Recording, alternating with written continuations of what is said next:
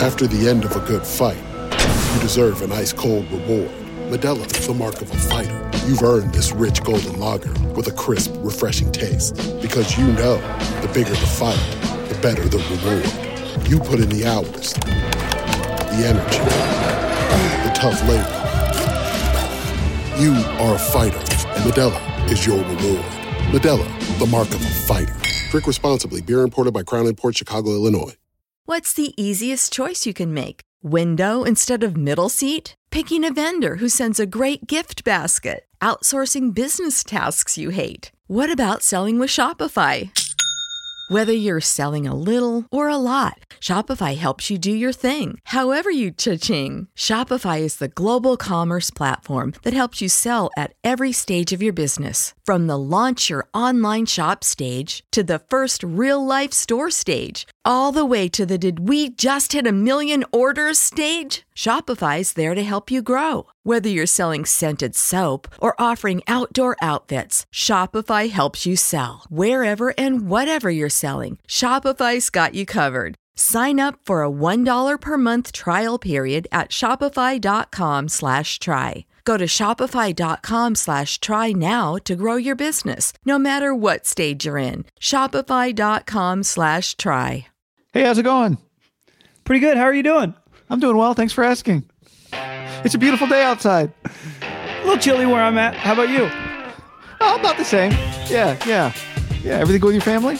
Uh, yeah, family's healthy, doing well. Uh, Oh, kids good. are growing. Yeah. Good New Year?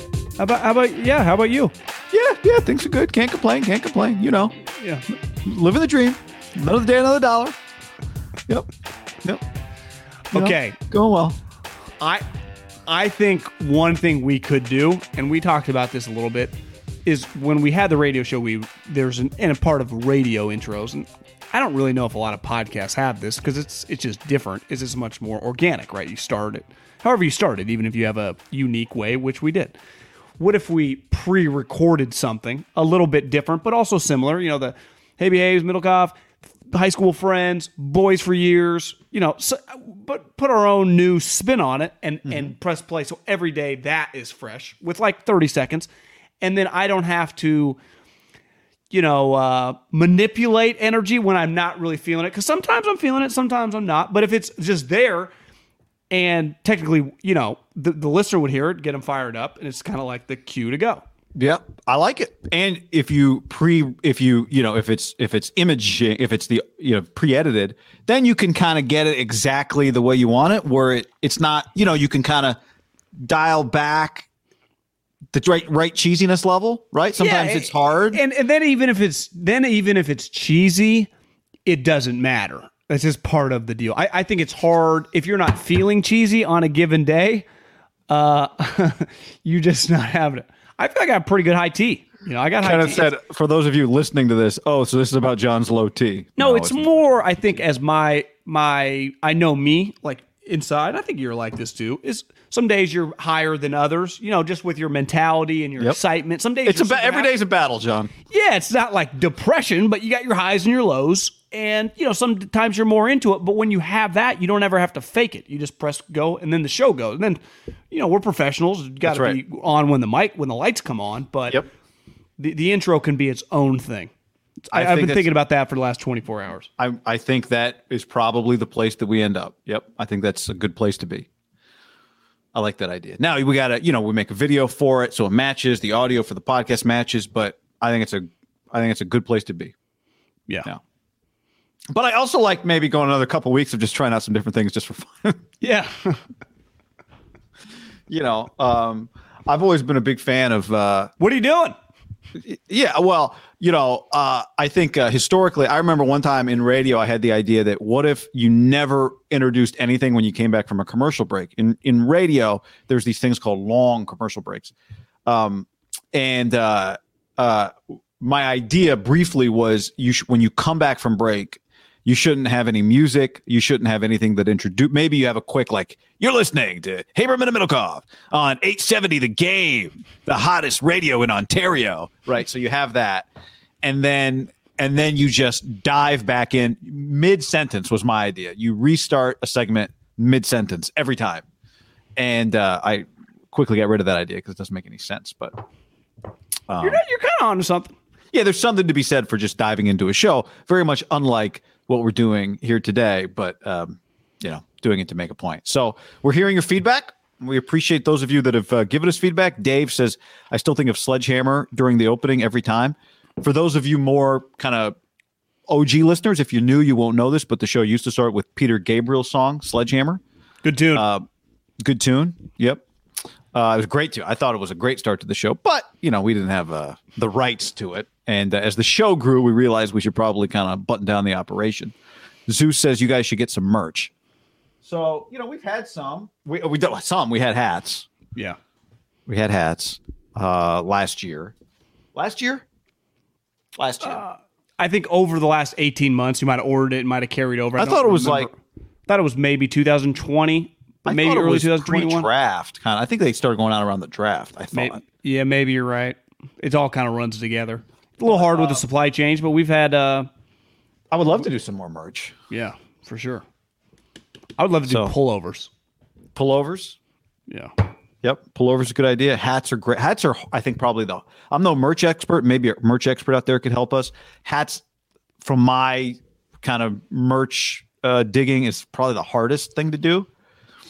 Um, uh, and I think it's because it's hard. I mean, to do well, I think, Yeah. uh, because hats require either direct stitch or a patch that gets made separately and then attached to the hat, and um, that's there's just an extra step there. Whereas, you know, this kind of stuff you can.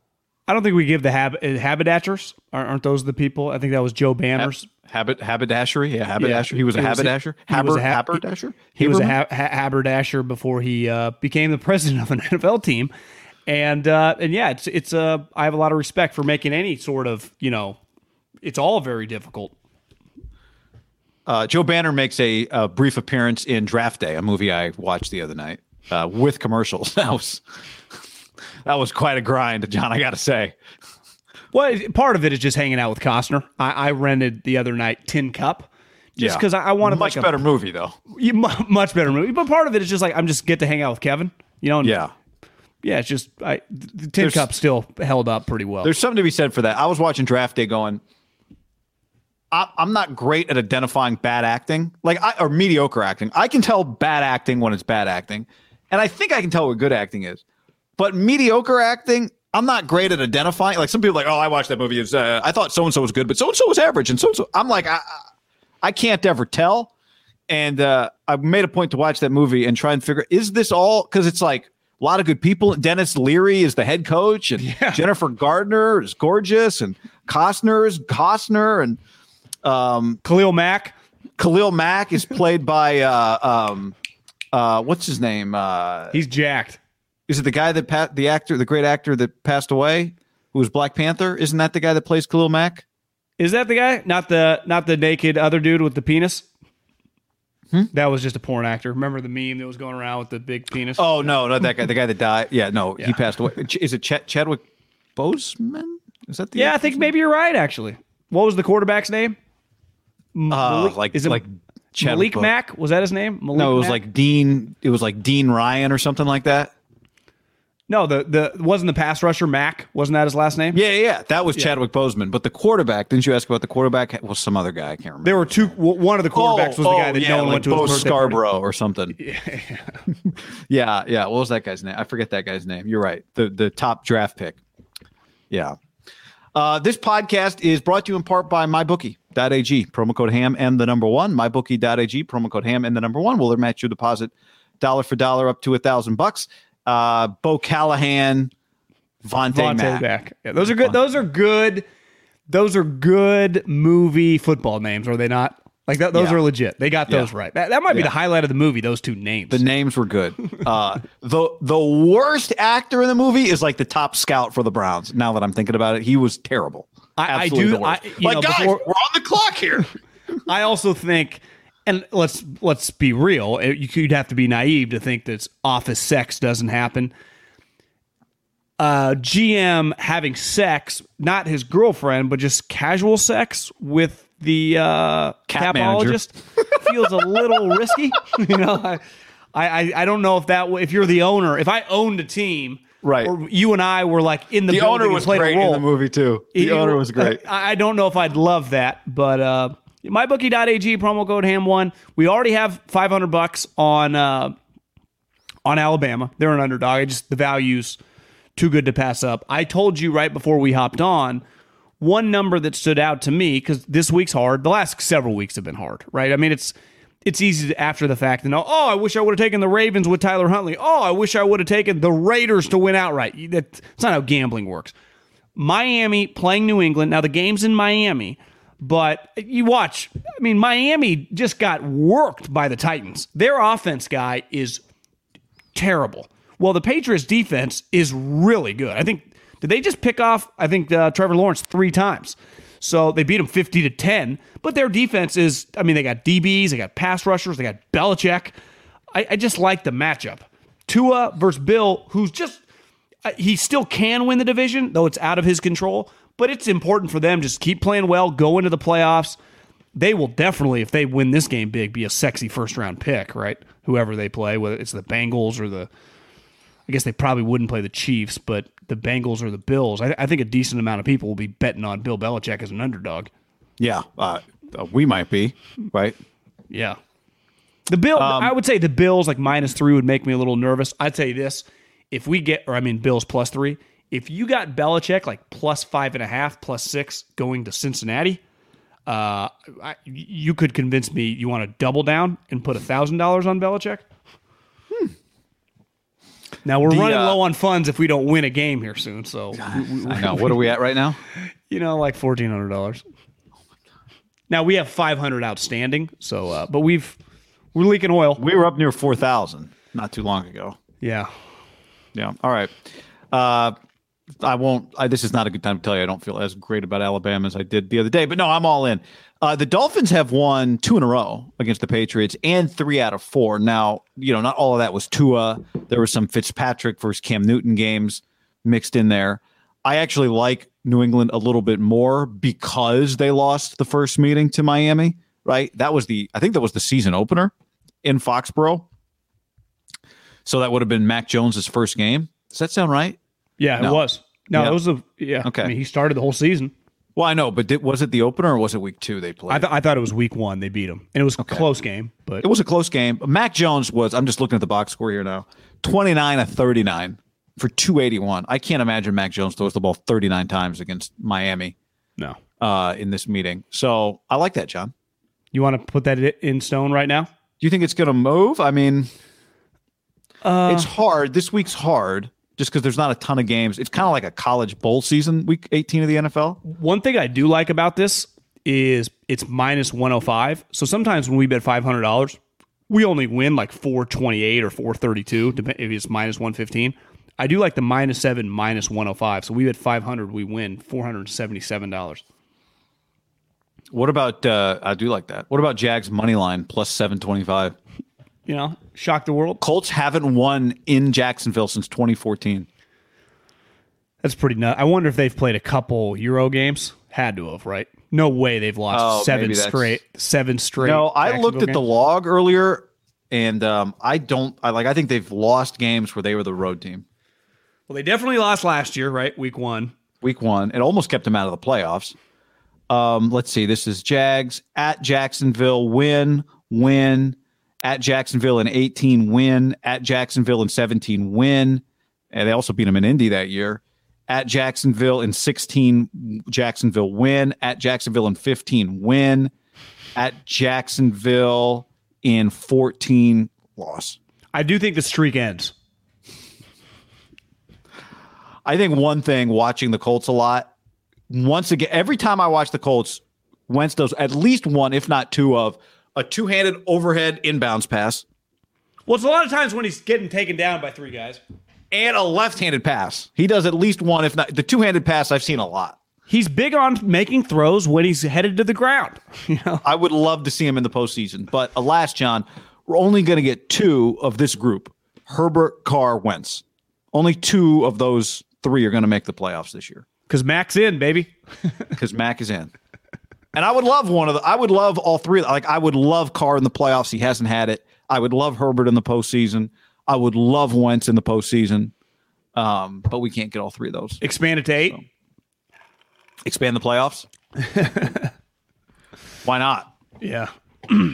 I mean, I I, say go to nine, so you still get that first round buy, or go to eight, and then you get two first round buys. I agree. I wouldn't mind the two seed getting a buy again. Feels right. Like two I- seed's a pretty damn good team. I actually think why they gave the Chiefs the Saturday night game, Saturday day game, like throw them a little bit of a bone. Oh. you know, it's like it's like a sneaky extra day off for them. You still put them on Sunday. I would imagine Chiefs, Chiefs Chargers or whatever could easily be Sunday afternoon CBS, right? Or Sunday. I guess that game is typically Romo, Nance. For us, 10 a.m. kickoff, the CBS game. Last year, I think it was Ravens Titans. You know, because then Fox, Aikman, and Buck usually do Fox afternoon on that opening weekend, and then I think NBC now sometimes does a couple games. Now ESPN's playing a role; they got a playoff game. It'll be interesting to see. I mean, it's so crazy because the matchups. Beside the Packers, we have no clue what the matchups are going to be. Right? It's. I bet the. I bet the network executives are just putting together like a puzzle right now. Like who wants what, what's going to go where, what's going to be the Monday night game. The Monday night game is fascinating. Well, to me, Niners Cowboys. I mean, would they put that thing on Monday Night Football? Well, why why wouldn't I mean Sunday night historically gets the better games. Why wouldn't Sunday night get that game? But hasn't Sunday night really been moved more to Saturday night now? I don't know. I guess we we've only seen this one year, the seven teams. so you're saying the There aren't Saturday there aren't, aren't going to be a Saturday and a Sunday night game because that one of those games is getting moved to. Uh, there might not be a set. Is there going to be a Saturday night game? You're not having three. Well, is it three, still right? just? Did ESPN always have just one game wild card weekend, and it was on Saturday? yeah? But there were Right. only four. There were four games, so every network got a game. But does ESPN have two games this now? Uh, I think they would probably only. Yeah, it's a great question. I would guess NBC has two, but who knows? I haven't honestly looked into the setup because the because the Monday night now has thrown a wrench in the whole thing. Because last year it was three games, right? 10 a.m., 1, 8, 1 o'clock night game, 10 a.m., 1 o'clock night game. Yeah. ESPN has Monday night this year. Well, E ESPN definitely has the Monday night, but I'm saying, do they also have? So here we go. Okay, this does not help me. This tells me that they're all on Fubo TV. Fantastic. Yeah, who cares? We'll figure it out later. So we've got what we've got is AFC NFC wild card Saturday, AFC NFC wild card Saturday. So we got two Saturdays, we got three Sundays, and then a Monday. Does that sound right? Yeah. Yeah. So I would imagine they put a night game on Saturday, not a morning game on Saturday, right? There's no Yeah, 10 there's a a.m. 135 and an 815 on Saturday. Yeah. Cool. Is there a, is there a night game on Sunday? Yeah. Yes. They, they like that night window. I, I guess the, I guess the question is: Is there a matchup more attractive to everybody than Cowboys Niners? I would say game, I would say. I would say Bills Patriots would have people lined up to get with New England, and, and whatever Tom Brady's game is will be pretty highly valued too. So you think? Yeah, I mean, which in I think, our the, I think the Cowboys, the Patriots, Brady, and the Niners brand. I mean, it's just a fact. I mean, they're fucking. what would be your no, my number one pick? I think would be Cowboys Niners. a sleeper would be Buck Saints because they have played some really good games. Yeah, that's true. I mean, And, the Saints and- defense. and, and Tom is just a lead cash cow. You know, I don't think you can go wrong. so are you saying Tom. Buffalo, New England potentially would be your third pick? I just think Buffalo, New England. I think you. I, I think most people that don't live in that Northeast would underrate that value to like you could put that thing any night game and everyone is fucking doing cartwheels, right? I mean, it was the best Monday night game of the year to me by far was Belichick versus the Bills and Buffalo. Like that's a big property, I think now. And Josh Allen's now a star, but to me, Bill, this is where Bill and Tom, Bill is basically Tom's equivalent as a coach Yeah. because what he just walks in with the brand of the Patriots. Like he's that he's every bit he's bigger than the Niners. You know, he's bigger. You could say he's maybe not quite as big as the Cowboys, but he's right behind it. I mean, he's uh now you could argue it's the fucking playoffs.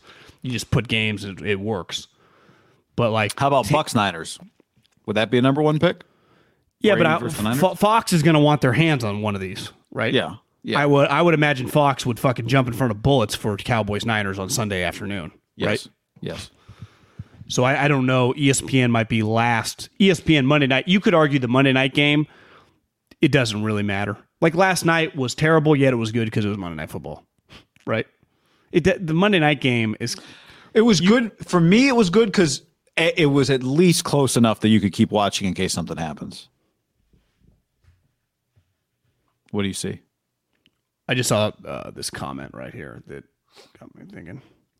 Would be great historically speaking to see, but the matchup, but the rivalry has not been on one since '94. It's not. It's not about the rivalry. It's about the brand power. And the brand power equals eyeballs. This is all a, you know, a, a quantitative game that these people are playing. I agree. I do think it's. I think some of it is the rivalry. But I'm with you. The reason I said Cowboys Niners is because Cowboys would be is a number one TV pick, and Niners are a huge TV pick. I do think, it, like post, like in uh, like if Niners Cowboys play, I can only imagine how many John Madden videos they would air coming out of commercial breaks, right? Yeah. But in any event, that'll be a fun. We should that should be our we should do a we should do a TV draft once all the uh once all the games are set. It's not a bad week. idea on like Tuesday. Yeah. Week. Yeah be the TV executives that we are. We got we got takes.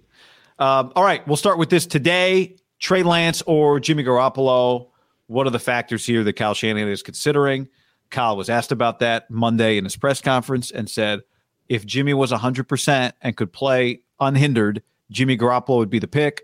I'm not. This is not a direct quote. He said, though, um, you know, I'm not gonna. We play with Jimmy all year. I'm not gonna replace him after everything he didn't say everything he's done for us, but he's been the guy all year. I'm not going to replace him uh, if he is 100%.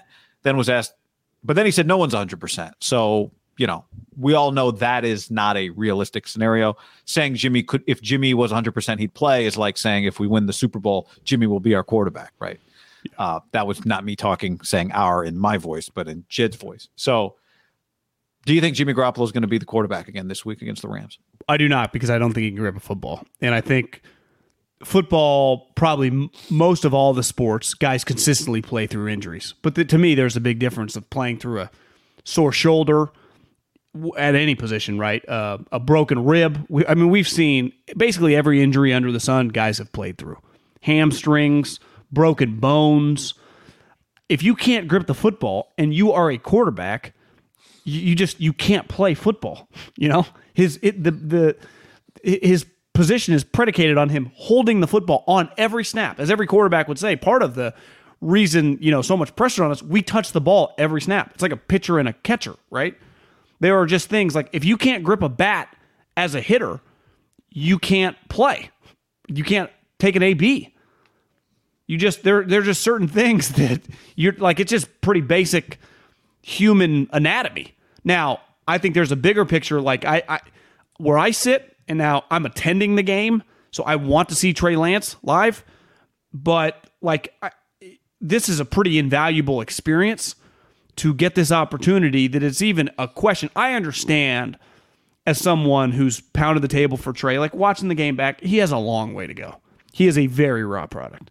And, you know, you've beat this team with Garoppolo, hell, with like CJ and Nick Mullens. This would be a tough scenario because a little closer to Arizona than like the team they just played a couple days ago. You, I watched, noticed last week, like Von Miller's kind of flying around a little bit better now. Aaron's looks pretty, like they, they have a legitimate pass rush. They have guys that can at any moment get multiple sacks in a game. And like that's that's a lot to ask the guy the pressure. Though I think it's easier to start him this is a non one off situation, right? He can build on last week. He got to do the Monday film study with the guys, put the game to bed, as the quarterbacks always say, move on. It is an easier transition that he has. I know it's Division One AA, but he's been a starter before. Uh, but it is, I would go with Trey. Partly just, I think they have to. They don't have a choice. But I, I, I'll be the first to acknowledge it is I would temper our expectations in this situation for the young guy. It, this is not an easy scenario because number one, first and foremost, whether it was Jimmy or Trey, has there ever been an easier situation? Maybe Kirby, because Kirby can get in front of his team this week and go, "These fucking guys have beat us five straight times. We've never beat them." Sean McVay can get in front of his guys. You know, Cooper Kupp, Aaron Donald, even Von, you're new. These guys have been kicking the shit out of us now since before back when Corona was a beer. So, hey guys, we need to beat these guys. And not only do we need to beat these guys, it's a double whammy. We're playing to win the division. And if they win the division, you and I did a little math, they will be the number one seed. If they win, or excuse me, the number two seed, which means they get multiple home games. So they win this game. They have a lot on the line. They win the division, which is always a big deal in the NFL. You take a lot of pride in it. Uh, it's not quite, I would say, baseball, but it is. You watch these coaches after they win the division, it's a big fucking deal. You win the division and you go, well, well, we got to play Green Bay, but at least we get two home games. Someone has to beat us in the first round, and someone has to beat us in the second round at home. We don't have to travel. I would say the Rams, the opponent, the motivation's easy, regardless who the quarterback is. But most important, what they have ahead of them, right? They're like, we get to control our destiny till Lambeau, the NFC Championship. Yeah. Yeah. I think they've got a lot to play for. And the other thing they've got is I, I think if I'm Sean McVay specifically talking to Matthew Stafford, I'm going, Matthew, we got to get this thing right before the playoffs start. We've gotten away with it for the last three weeks, throwing picks. But we got to get this thing figured out, kind of get on track here before the playoffs start. Fumble, fumbles too. He's fumbles. F- fumbles too. Now they're home, and but you know this is the kind of team you. If I'm him, I'm I'm saying to him like, hey, against this secondary, we can. You got to get right against this group, right? So um, that would be the other priority, I think. Like Stafford's got something to play for as well. Now that said, they've beat them five in a row. They've beat them five in a row through a variety of different personnel groups and quarterbacks, and you know they've beat them five in a row. Like that's not nothing. Um, but I think as it relates to Trey or Jimmy, there were things that happened in the game last week. Watching you and I have both watched the game again, the Texans Niner game, and um, you see why in some plays Kyle would want to go with Garoppolo and why he drafted Trey Lance combined in the same play, right? Like when Trey Lance rolls out and you and I talked about this on Sunday. But when he ro- there was one play where he rolls out, he's got Kittle in the flat, doesn't throw it to him, hesitates, then ends up like back foot defender in his face, throwing around the guy, downfield to Trent Sherfield at the sideline, bam. It's it was my favorite throw of the day against the Texans. That's everything in one play. It's why didn't he throw it where he was supposed to throw it? Oh my God, look at that throw he made. Same thing on their own goal line, right? Drop back, double slants on the left, doesn't throw it to Kittle. I think it might have been Aiyuk, the uh, maybe Deebo on the other side, whoever it was. Instead, scrambles, ends up scrambling on his own goal line. Oh my God, what is he doing? Boom, hits Aiyuk coming across the field for a first down. So in in one play, we're seeing what he brings that Jimmy doesn't bring, and why he might scare you a little bit as a coach. And I think right now, given the circumstances, Kyle's fallback would probably be just give me the guy that'll do what I tell him to do, and then we can deal with developing a quarterback later. But I don't think he's going to have that choice this week. Do you know? I mean, I don't know if it, yeah, it might have been my favorite throw, just because Jimmy doesn't have the capability of doing this.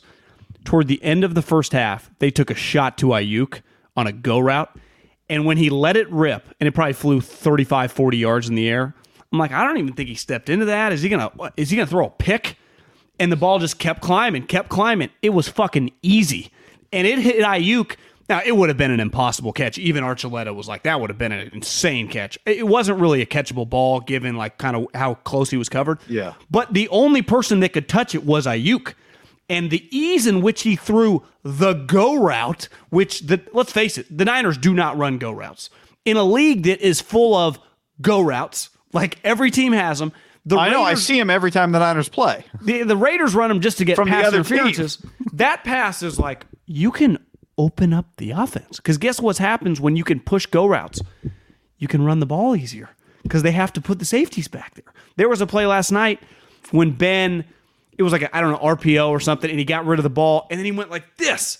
And Peyton Manning was like, I think he's mad because he should have handed the ball off. Look where the safeties are. Because when you play the, even though he's more of a dink and dunk quarterback, all their wide receivers in Pittsburgh are flying, right? Well, look at Deebo and Aiyuk. They can run. So you start being able to do that. That's where, to me, if they're going to win this game with Trey, which is going to be very difficult, you have to take some deep shots. And not just they run, it, the play might change a little bit, but they do the, the, the touchdown play threw to Deebo. They run plays in that family right? Long play action stuff that with Jimmy, and then the routes change, but the concepts don't.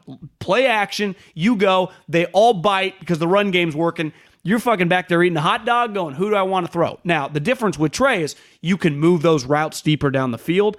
And I think Trey said in his press conference, we ran a similar concept like that, I think in the preseason game or maybe the Seattle game, uh, that they hit a touchdown. Remember, the guy was wide open in the corner, but it was a similar type thing. You can also just run three to five step drops if you get man to man coverage. And part of this goes back to Kyle going, he doesn't, if he's not sure of the coverage, he's not going to call the play. So once he gets more, and it might not, it's probably won't happen this week, but like with Trey, big picture, once you get more comfortable, like I know we're in man, I, and that's where all the great coaches are, and that's where Kyle is with Jimmy. The problem is Jimmy just can't execute the deep passes. Trey, take these shots. I mean, I would say his best attribute right now of his raw self is just the power in that thing. And it is like rewatching it, it's just like, God, this guy has a much more powerful arm than Jimmy. I think sometimes Jimmy's arm looks more powerful because of how fast he gets rid of the ball. I don't think the ball is relatively like compared to the top passers is powerful as the Staffords, the Kylers, the you know the the Treys, the the power arm guys. Yeah. Josh Well, I think- Allen's, Mahomes. I think Jimmy's quick release is, you know, any eh, for any quarterback getting rid of the ball quickly. But there's release times, and then there's how quickly does it get from A to B, right? So, in other words, Garoppolo could get the ball out quicker than Trey, but the velocity's faster, so it gets to the the end result in the same time. And I give Garoppolo again, I give Garoppolo a lot of credit, and I said it on the last podcast. I think I don't know exactly the story behind, you know, Tom Brady went to Tom House, and I, I don't know that did, did he go to Tom as well, but um, uh, his his release, I think he maximizes what he has physically. Jimmy does, to his credit, because he's clearly uh, uh, a me- he clearly has mechanics that have been heavily worked on. And I He's been, did he's thi- been coached by some pretty highly paid uh, offensive minds and Yes. coaches. I do think, and I, and I was maybe I don't know if you have an opinion on this after watching it a second time, or and people listening or watching this have a take. I could be just kind of imagining this because we talked about it so much in the first after the Arizona game. His how quickly he, you know was his release any shorter or was his motion any shorter uh, against the Texans than it was against Arizona? I think it might have been at the bottom point of where he holds the ball. Not quite. I think he might have brought it up and gotten out of, gotten rid of it quicker than he did against Arizona. But I could be wrong. Again, it was. I didn't spend a lot of time looking at that just because it wasn't an issue against Houston. I- I but think it felt one- a little quicker. I watched today. Like if you really pay attention, it's still elongated. I think he was just much more decisive in his decision. Yeah, when he saw it, he let it rip. And I think part of it is you can nitpick Josh Allen a little longer, but when Josh sees it, he goes. And I think that's just gonna you just go go. You're never gonna have Marino, Jimmy, even Derek just whoop, whoop, right. It's just that's how he gets his torque. But you watch Josh Allen, he gets his torque, but it goes. You know, so it's just it's about part of the you know the worst guy ever, right? And this is why he was such a polarizing guy coming out of college was Tim Tebow. And people like his the, the thing the number one thing with Tebow was like the release was too long. And then you watched him like when he was uh who drafted him? Oh, the uh, the Broncos. It was just it took In the so first long. round, you might recall. It, it just took so long. In And the first round, it not only took so long, his arm then wasn't that powerful. So Yeah. it's a double whammy. or accurate. For yeah, it was just none of his It was really the trifecta: yeah. slow, inaccurate, weak. Yeah, it's bad. Um you know, there is an aspect to him, I wonder, with Trey. What Kyle said early in the year about how, you know, when he when Trey Lance is in the game, he doesn't quite know how to call offense for him. It's or it's a challenge, right? Because of the defense. Doesn't know Has what he's seeing. It, it's different than the defense that they played against Jimmy Garoppolo. I do wonder if they can win this week or if the Saints lose. But ideally, if they win this week and then head into the playoffs, is there a little pocket that you get? And you get this at the beginning of a player's career before the defense has seen a lot of them, where you can take advantage of what is difficult for you is also difficult for them. I- would say, and this is the one kind of knock so far in his early career for being an athlete. I think people probably assumed he was a little more explosive of an athlete. So part of I think the reason you take advantage. I remember early Kyler or Lamar. It was like, holy shit, this guy at any moment it's like, take off, bro, go. that's not really like for him to win. He's kind of got to throw. Now he occasionally can like keep plays alive and run for you know I would say under 15 yards, but he's not going to have these plays where it's like oh my god 360 on the sideline, another 15 yards up the field. Like to me, that's an element of like how do you prepare for these guys? Because that became like Lamar and Kyler once they. You know, Kyler was a pretty good passer from day one. Lamar really improved. What do you do? like the guy in the open field basically turns into Justin Jefferson, right? Or you know, Dal- Alvin Kamara. Right. That's the one thing you watch him run. He's not, and I told you this. The the one run that stood out to me was there was like a scramble where he had enough room, but guys were going to chase him, and I felt like he was running as fast as he could, and it looked like he was running faster than other times. Because I think other times when he scrambles outside the pocket to then run, he's like unsure if you know he's. And I would understand this. Does Kyle want me to throw? Did I miss my read? There's there has to be just an insane amount of information going through the guy's head. I don't want to run, but should I run? Is it there? Like what? You know, what was I supposed to do? Did I see the right defense? Fuck, they're actually in zone. That means I can run here. It's just a lot. You know, I think- J- Jalen Hurts a couple weeks ago, I retweeted it. Just gave this. They asked him about a specific play, and he gave this like minute soliloquy of how they had coached it in practice, what he had been taught his entire life against the coverage, and then the coverage. He's like, I don't know if they blew the coverage or they just ran the coverage a different way than we'd ever saw, and the guy was in the flat and then the zone dropper. It was like you have to be so intelligent to just have a shot. And then Well- you have to have years to kind of let it all matriculate in your head. Do you notice uh, two two takes on that? I- I think it's a good point, like why some young quarterbacks get a fast start. Um, I was texting with Jeff Schwartz because I saw somebody tweet something about the Bucs game. Like, look at these two guys; they don't know who the center is. And I was like, Jeff, what's going on here? He's like, No, they know who the center is. Suh's just lined up in the wrong gap. That's the problem they're having. And whoever the other defensive player was was trying to tell him you're in the wrong gap usually former players when you ask them something will go well i don't know what they're coached to do like they get that there's a million different things that could be happening people who didn't play are always like i can't believe they did that thing idiots former players like you know i'm not exactly sure what they're supposed to do here because the game is so complicated i think that's what's cool about football is your average most people who know about football c- can know quite a bit and there's still like seven other layers to what's going on on the field at any given time and it's a really layered game. You can enjoy football as a hardcore football film studier, or you can enjoy football as a casual fan, or somewhere in the middle. Right? There's something for everybody uh, going on in the sport, which is what makes it great. Um, to your point on him running the ball, you know, having watched again several times the early in the game, I think the play that I attached to the most to say I think he's still a little bit unsure running the ball. It was a, a decision he had to make, either to give I think it was Elijah Mitchell on a fourth and short, or to pull and try to run what he ended up doing, run left to try to get to the stick, which is what he did. He pulled it. And there's a lot of Is that when Eric Reid's brother tackled him in the open yeah, field? yep. And there was a lot of discussion about should he have pulled it or should he have given it. And my issue, I think, the more I watched it, was not should he have pulled or given. My issue was if he just runs straight hard to the sideline, he gets the first down. But he kind of wasn't sure what to do. And I think with Trey Lance, the things that he's sometimes unsure to do in the run game, he's actually pretty sure of himself, I think, at times in the pass game. Now, he's thrown a couple interceptions, two, in fact, that he did the wrong thing, especially this last week against the Texans. Kyle Shanahan said he should have checked it down to a running, checked it down or thrown it away.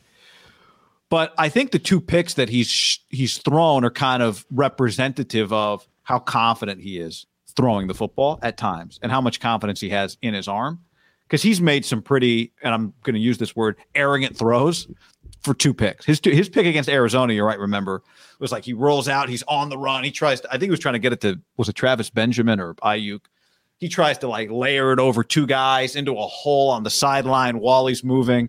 And the pick he had against the Texans was a ridiculous. I mean, there was no window to try and get the ball to Kittle, and he still tried to do it.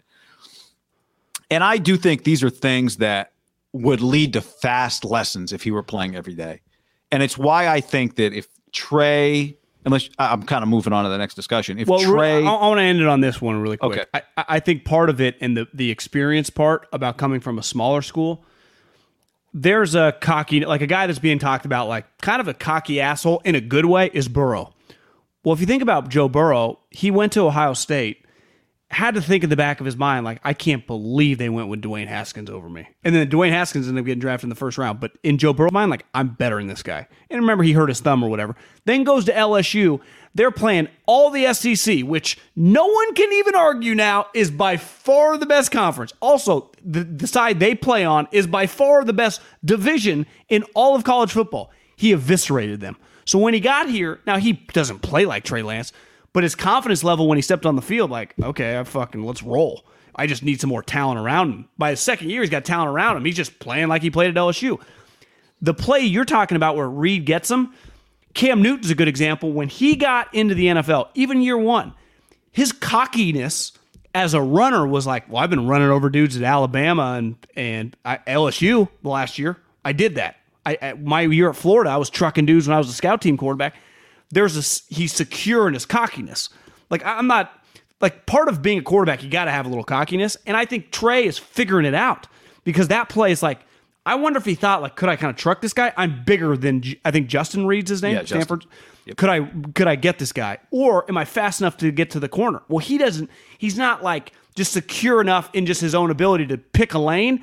And then he kind of half-assed it. And then Justin Reid's been playing in the NFL now for several years. Fucking destroyed him that guy, I, I left that game thinking like I kind of like Reid. Like is he he's more athletic than his brother. Like he's just he's a more fluid athlete, but he's a hitter.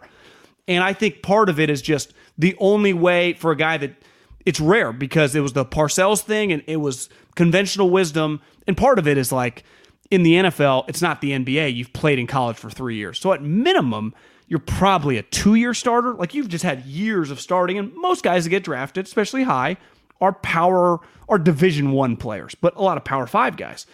This guy is just there's a big jump. Like anyone that's listening to this that have skied, there's a big difference between the bunny hills and like the double black diamonds. But once you get good at skiing, if you've done some double black diamonds, they're not as intimidating. And I'm not even talking about like whether he's he's got to work on accuracy and just basic things, but there is just like I am faster than this guy. Like there's when Lamar plays, I, I noticed it in Tyler Huntley watching the Rams against the Ravens. Like Tyler Huntley's a cocky player in a good way. Like when he runs, he's like, I'm going to beat this guy. Well, he's been doing it for like three or four years now. Started forever at Utah. Be, they were beating the crap out of people. Now he he makes the Ravens, and then they keep pumping him up. Then he has some success. They're like, bro, run. You know, they, I, I think part of it is just a built-in confidence that most guys in the NFL get a large percentage of that when they're playing at Michigan, when they're playing at Ohio State, when they're playing at hell Fresno State. Like you just build in the reps. Like it's I think there's a pretty big difference of the reps he got. Yeah. You know? It's a it's a big it's a big jump to make, right? To go what worked there is going to work here. You know, it's one thing to go from high school and then you go to college and you okay, uh, it worked in college, cool. Maybe it'll work in the NFL, cool. But his jump is so big, and he hasn't. There's also, I still think, an element of I don't know if rust is the word, but it's just been a while. Because I do he, wonder if he's looking for big runs at times. Like, is he trying to break off? Because we watched his college tape. He had s- several big runs in college. He hasn't really had that run yet in the NFL. And I and I think having never done it, the number one thing, if you did the anal- the uh, the hypothetical that everyone always says, if I gave you the football and said there's going to be a hole, could you pick up a yard in the NFL? I think the answer to that question is no. But the one thing I do know is this if you don't choose immediately which hole to hit, you have no chance. If you don't make a decision right away, if you're ever caught between cut and sprint, you're going to get blown up. Do you think you could get out of bounds on the toss play? Just get to the no, out of bounds. I don't think I could. Even if I ran straight out of bounds. You couldn't. No one, most people couldn't. No chance. Yeah. No chance.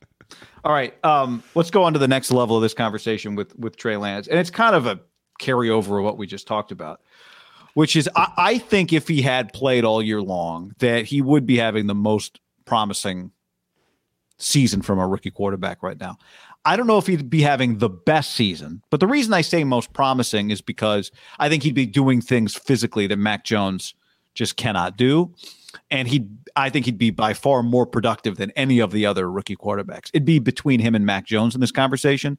And Mac might have better numbers in that instance then, but I think Trey would be doing things every single week because he started two games and in both starts he's done things that most players just can't do. He's done things that make you go, okay, that is at least the physical talent. Whether or not Kyle Shanahan overpaid, he is displaying some of the physical tools that are worthy of where he was drafted. I think he'd be better than Trevor Lawrence right now. I think he'd be better than Justin Fields right now. Um, I'd be better than Zach Wilson right now. That's my belief based on watching him start two games in this offense with this group of players. And I think part of it is what we talked about with his interceptions.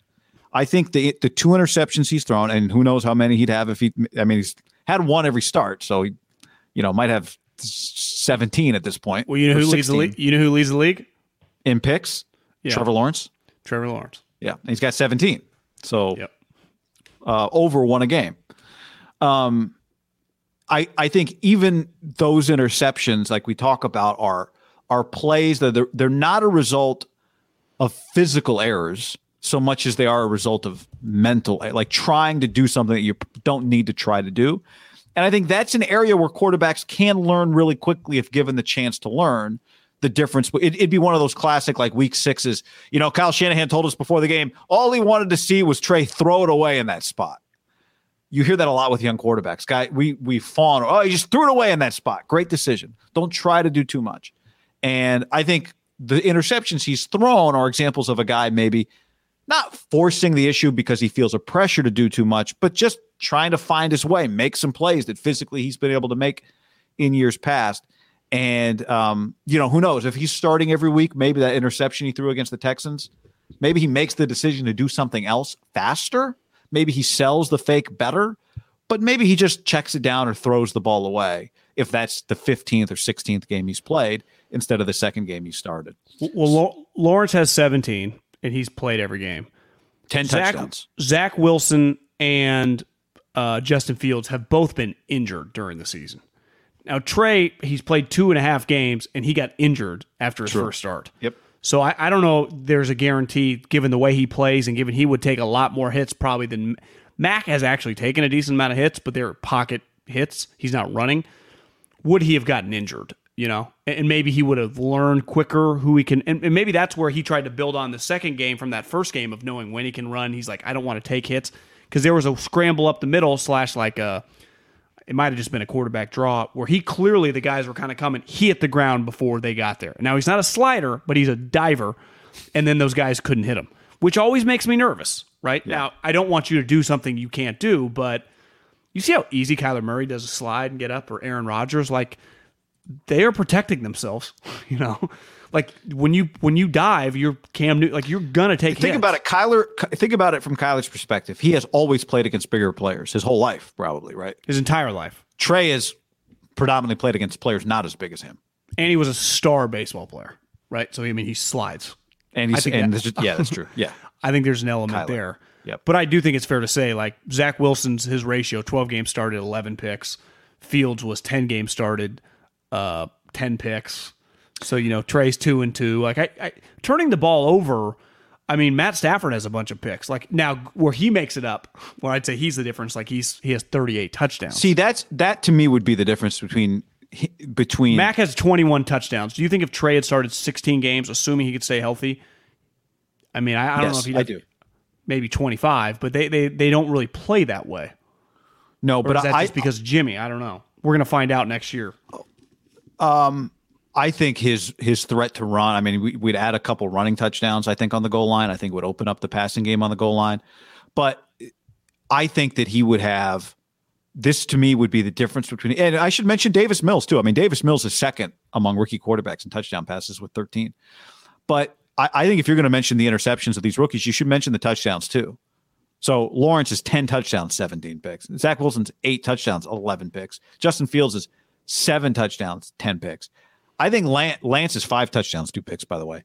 I think Lance, while he would throw picks, would also, I think he'd have more touchdowns than interceptions. And I don't think it'd be like 13 to 10, Davis Mills. I think it'd be, I think it'd be in the Mac Jones range. Yeah, and you're right. He'd have some rushing touchdowns. Now, Zach Wilson has, to my count, four rushing touchdowns, and Fields only has two. But like those guys are athletic players, right? Yeah. I think he'd be a better runner today. I, I thought after the draft.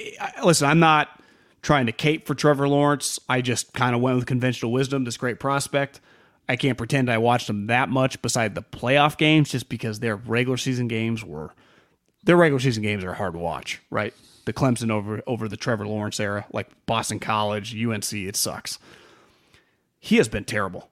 Now, their team is uh like of all the teams, he is by far in the biggest train wreck. Hell, the Bears, like they've been winning some games, right? Uh the the the the Jets are playing hard. They gave the the, the Jags are a joke. I mean, they're the, everyone's been forwarding us the thing on Twitter how they're showing up in clown masks. Like it's, do you, do you almost give them a pass this year? Like I don't even know. Like I don't even know what to make of it.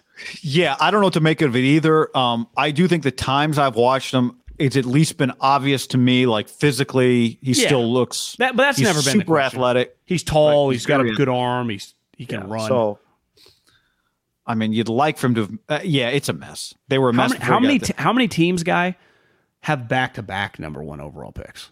A lot of teams, like the the Bengals, are a good example. They get Joe Burrow, number one pick. He gets hurt in the middle of the season, so they have to start terrible quarterbacks. They're terrible. They still draft five. You know, when you draft back to back number one overall, and they're going to get number one overall kind of easily this year. Like they're cruising to the number one overall. That's that's pretty embarrassing. The last team to do so it's happened three times 76 77 the bucs were a joke then Yucks. they were a joke again in the 80s when it happened it happened to them twice. happened to them twice and then it happened in 94 95 to the bengals can you remember who any guesses who the they went Well, one of them would have been the Oregon quarterback, right? Oh no, that was uh, no that was a little later. that was achilles later Dan Wilkinson. correct I, uh, the other one's Carter. easier yep great knowledge great fucking knowledge yeah Back, so remember when running backs used to go number one overall? well one of Gettleman's them, like, I tried. One of them, I I could swear it was Arian Foster playing the guy in the movie uh, Draft Day. His name was like Roy, like Ray Donovan or something. Uh, but he goes like top ten because they have two ones. Because remember, Costner traded three ones to move from like seven to one, and then got all three of them back. And move back. Yeah, then moves back, and then the the Seahawks take Bo Callahan, and then he gets his running back, who's like his dad played for the Browns, whatever.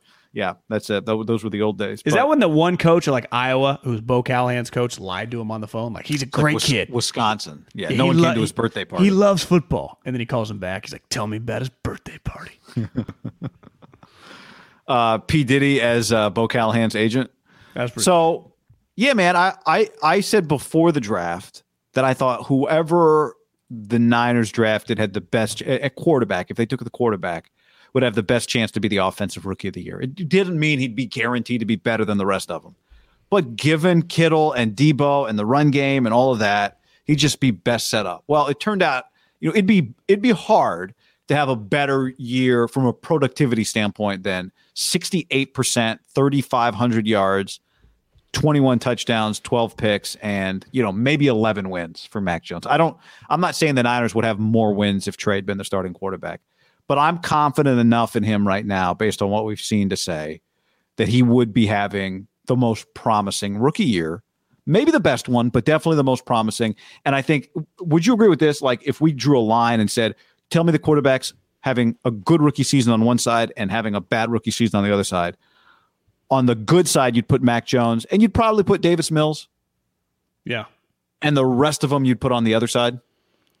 I think you would just I, to me more. I, Trevor, you might put bad, but I think you'd have to put the circumstance. I think Justin Fields and Zach Wilson would just be like limited information, hard to kind of tell. I, I, I it's hard for Just me to because make they've a each only played twelve games. And the team sucks. Why? No, that's what I'm saying. I'm not. I'm not saying they suck. I'm just saying has it gone well or poorly? Yeah, For I would me, say I- Zach poorly. Fields not great. Okay. I think Trevor Lance would be in the it's gone well. That's my ultimate point is I think Lance would be in the smaller category, which is it's gone well category. it would have been difficult. I would say this. It would have been very because to me, Mac Jones isn't even close to the offensive rookie of the year. It would have taken like for him to win that award because obviously, I mean, Ja'Marr Chase, who is having like a historic rookie season, could could Trey Lance have had you know uh, 28 touchdowns, including running total, and like you know 12, 13 picks, and they win 11 games. But he's on the Niners quarterback and doing explosive shit, and this game shouldn't even matter this weekend. They'd already be in the playoffs. That's the irony. If Jimmy, would you, would you, if Jimmy doesn't get hurt, they might beat the Titans and already be in the playoffs. You wouldn't be getting Trey Lance right now, but you would be guaranteed playoffs. It's hard for me to say that because I know, like I know. Jimmy played well in spurts after he threw the bad pick in that game, so it's like I I don't know. I know. But honestly, like I've I, we've all seen Jimmy with healthy fingers, and he made that same pass. Even though that one slow motion was weirder than others because Yeah. the way it came out of his hand. But uh, I feel like a Jimmy apologist here, but yeah, it's just it's hard to know. No, I It's understand. been a bizarre. I, I think big picture, it's pretty nuts. A lot of random bad shit had to happen for that. Like they should not be in this position. It's pretty disappointing that they have to fight for the last game of the season to get in. Like they are better than this. it's it's a we talked about this on Sunday, but it's a pretty big failure if they missed the playoffs and didn't develop Trey Lance. Now you could argue, well, maybe he did develop sitting, and I would say you might be right about that. We won't know the answer to that until a month into next season. Um, but if if they missed the playoffs and didn't play Trey Lance, and then next year we're in early October, and it's like, well, you know what, Trey Lance just almost there. You go, well, okay, so you, are you going to miss the playoffs in 22? I would say this, like they, regardless of what happens now, but especially if they miss the playoffs this year, they've they've then got to make the playoffs next year. Which again, Good thing I they would get say a third. They get a third place schedule. You know, it's true. I would say this. I wouldn't write that. I, I think they very well could make the playoffs next year. I'm not saying they can't because they could. I think they could have made the playoffs this year with Trey Lance as their quarterback. I think they could be in the same position. Um, NFC gets the home game what I next year for the We seventeenth game. Oh, that's big. So, but my point is just that is that's a conversation for another time. But that will be the expectation going into the year. You didn't play Trey Lance next year, so hopefully he's ready to go and you can go be, uh, you know, a playoff level team in 2022. Agreed. All right, John, before we go any further, let's tell the people about Indeed. Indeed.com slash ham. Right now, where you sign up at Indeed.com slash ham, you get a $75 credit to sponsor your first job post. Yep, guy. Indeed.com slash ham. Here's the thing. Indeed is the only job site. You see, today came out 4.5 million people quit their job. So if you run a business, if you're part of a company, the HR firm, anything that's involved in hiring, there are a lot of human beings just out there. That if, and obviously a lot of people need to make hires. Well, there the the uh, the group of individuals looking for jobs, hi, a lot of people out there. So Indeed partners with you on every step of the hiring pro- process. They find great talent through time saving tools like Indeed Instant Match, assessments, and virtual interviews. With Instant Match, as soon as you sponsor a post, you get a short list of quality candidates. They're able to use these queries and algorithms and find you the person that you want for your job. Hiring's difficult. You know, we, we, we can relate. It's, it's hard. So use indeed.com slash am. Yep. It is an unbelievably powerful hiring uh, partner where you can attract, interview, and hire all in one place. So this is like your own person. You're you are the athletics director, and they are your search firm. But unlike some search firms, they do all the heavy lifting for you. And uh, you know they're not going to cost you eight hundred thousand dollars like a college football search firm might. Actually, like fifty to one twenty five. It's a lot of money. Good scam they got going. Uh, Butcherbox.com slash ham and another special deal. Free for a year. You get salmon, chicken breast, or steak tips in every order for a year, plus an additional 20 bucks off right now at butcherbox.com slash ham. Been telling you about it for years. Been eating it for years on a regular basis. Easily find high quality meat and seafood you can trust 100% grass fed beef, free range organic chicken, pork raised crate free and wild caught seafood. Always be prepared with meat in the freezer when you get butcherbox.com slash ham delivered right to your doorstep with free shipping. ButcherBox is offering you free for a year plus an additional 20 bucks off either salmon, chicken breast, or steak tips in every order for free. Sign up today at butcherbox.com slash ham and use the code ham to choose your free offer for a year plus get $20 off your first order. What's up, everybody? It's your old friend, John Middlekauff. I'm here to tell you about our friends at Game Time. Here's what I need you to do go to your smartphone, download a little app called Game Time. Baseball season's in full swing. Oracle Park. Been there a million times. Never doesn't live up to the hype. Go get yourself some garlic fries, a brewski, maybe uh, some ice cream. They have very good Ghirardelli ice cream there. And when you do that, promo code HAM. So download the Game Time app. Your first pair of tickets, promo code HAM, H A M, save $20. The A's, only going to be in the Bay Area for the rest of this season. You probably can basically go for free. Just buy a pair of tickets to any baseball game. They also have comedy shows if you want to check one of those out or concerts. Game Time app, promo code HAM, save yourself $20. We don't even need a thank you. Just hammer that promo code. Indeed.com slash ham. Okay. So this is where you get your applicate your applicants have over 135 assessments from tests to cooking to coding. Pick what skills are important to you. And then you get a clear view of your top talents, abilities faster. Right now, go to indeed.com slash ham. Terms and conditions apply. If you need to hire, you need Indeed. $75 off. Podcast also brought to you by BetterHelp. BetterHelp.com slash hampod. BetterHelp.com slash hampod. We are sponsored by BetterHelp.com slash hampod. BetterHelp online therapy. Check them out at BetterHelp.com slash hampod. Here's the thing, guy. This is not a crisis line. It's not self help. It is professional counseling done securely online. You'll get timely and thoughtful responses, plus, you can schedule weekly video or phone sessions. The service is available for clients worldwide, all without ever having to sit in the uncomfortable waiting room. Listen, we all need someone to talk to sometimes. That's where betterhelp.com slash hampod comes in. All virtual, your home office, your computer, wherever you are, your phone, in your car. Uh, no one has Or to live, know live chat. live whatever you need we all need someone to talk to i mean we every single human can relate to that and that's where betterhelp comes in betterhelp.com slash hampod 10% You off invest in everything else. Why not invest in your mind? BetterHelp.com slash hampod for 10% off. Yep, good point. B E T T E R H E L P dot com slash hampod. BetterHelp.com slash hampod. Iceman uh, on YouTube says, Can you be my therapist? You guys. yeah what are your issues Uh, if they're like uh, Garoppolo Lance related, we can help. If it's real mental health, then I would say consult a professional. I mean depending on what the topic is i could probably help you out Yeah, I mean, we got takes, but, uh, you know, but I, th- but I think most you know we've all been through stuff Sometimes you just- absolutely. you know You just need someone to listen. yeah There's I'm no doubt. gr- I'm not a great listener is the problem Um, by the way, here's a note for you. Check this out. Elijah Mitchell has had at least 100 rushing yards in five of his first 10 career games. Only three other rookie running backs since 1990 have had at least five 100 yard games in their first 10.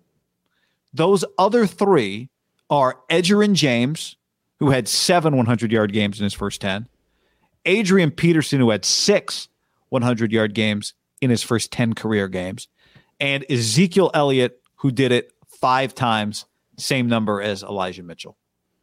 Wow. How about that? Sometimes you know you got to give them credit they've hit on some later round picks and uh, you know part of there's two ways to look at it if they could do a redo they would not have taken trey sermon Yeah. because you can just they found Breida as an undrafted free agent they've now found their starting running back as a uh, as a six round pick and Mostert came out of nowhere right he had been cut by countless NFL teams COVID list.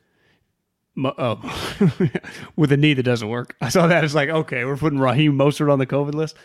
But it does show you, like, uh, one thing if I could tell Kyle and Jo- don't, and now they, they, they have to keep drafting running backs because they lose them, but don't ever take one before like pick 200. They're just, just take corners and defensive linemen and offensive linemen. Like, take all your swings there. Wide receivers, but running backs, like, you guys just don't, don't waste the ammo because of all the redos they could have, that has to feel like one because they found a legit player.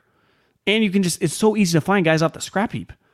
You know, tra- taking a third round running back, you're kind of hoping he's going to be Alvin Kamara, Dalvin Cook, right? I mean, those those guys go in like second and third round, right? Starting running backs all around the league. So it's it's a positive because the kid is Like you watch him, you go, this guy's really good, right? He's he can run inside, he can run outside, he can catch the ball. He's he's elusive, he's physical, he can break arm tackles. I wouldn't call him like a blazer, but he's fast. He's shifty. He's like patient, but he's decisive. I mean, he's running back's my favorite position in the NFL. I remember Keith Williams, who's now on the uh, wide receiver coach with with uh, Tee Martin for the Ravens, used to get in arguments with all his wide receivers. He's like, and he's he, his Twitter account's like at wideouts. He's Davante Adams, like best friend slash mentor slash coach. He actually told said one time like running back's actually my favorite position, and everyone was like looked at him weird, but he made sense. Like it encapsulates. There was a play on Derek's. Did you see the play that went viral on Derek Carr to Renfrow? Uh, yeah. J- Josh Jacobs had a blitz pickup. Actually, it might have been the touchdown to Renfrow. Like you have to blitz pick up as a running back, like full on sprinting outside linebackers, inside linebackers, sometimes defensive linemen. Like whoever the guy is, if he's coming across your face, you have to take him out. On top of catching the ball, running inside, running outside, it is what Kyle asked these guys to do. Is there can't be a more violent position in the league at running back. I've watched Derrick Henry for years. I know he got hurt this year, but he does not take the violent collisions for a guy with 7 million attempts that I've seen Kyle's running backs take just this season alone. Sometimes when he did, I mean, we were, we hopped on this before we went live after the Houston game. With like under five minutes, they're still running Deebo. I was like, what are we doing? Like, you're going to get this guy killed. Because the one, I'll give all these guys credit, especially the younger players. Deebo's the oldest of the group they don't act like I'm not trying to get hit. Like they seek contact.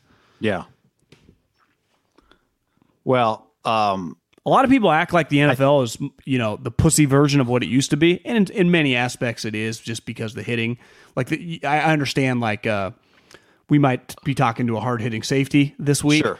where those guys, you know, go, this is a different game. I get it. You watch Kyle's running backs, you can't tell me it looks that different than it's ever looked in the collisions that are going down. yeah, maybe it's a softer version of the NFL, but it's not soft.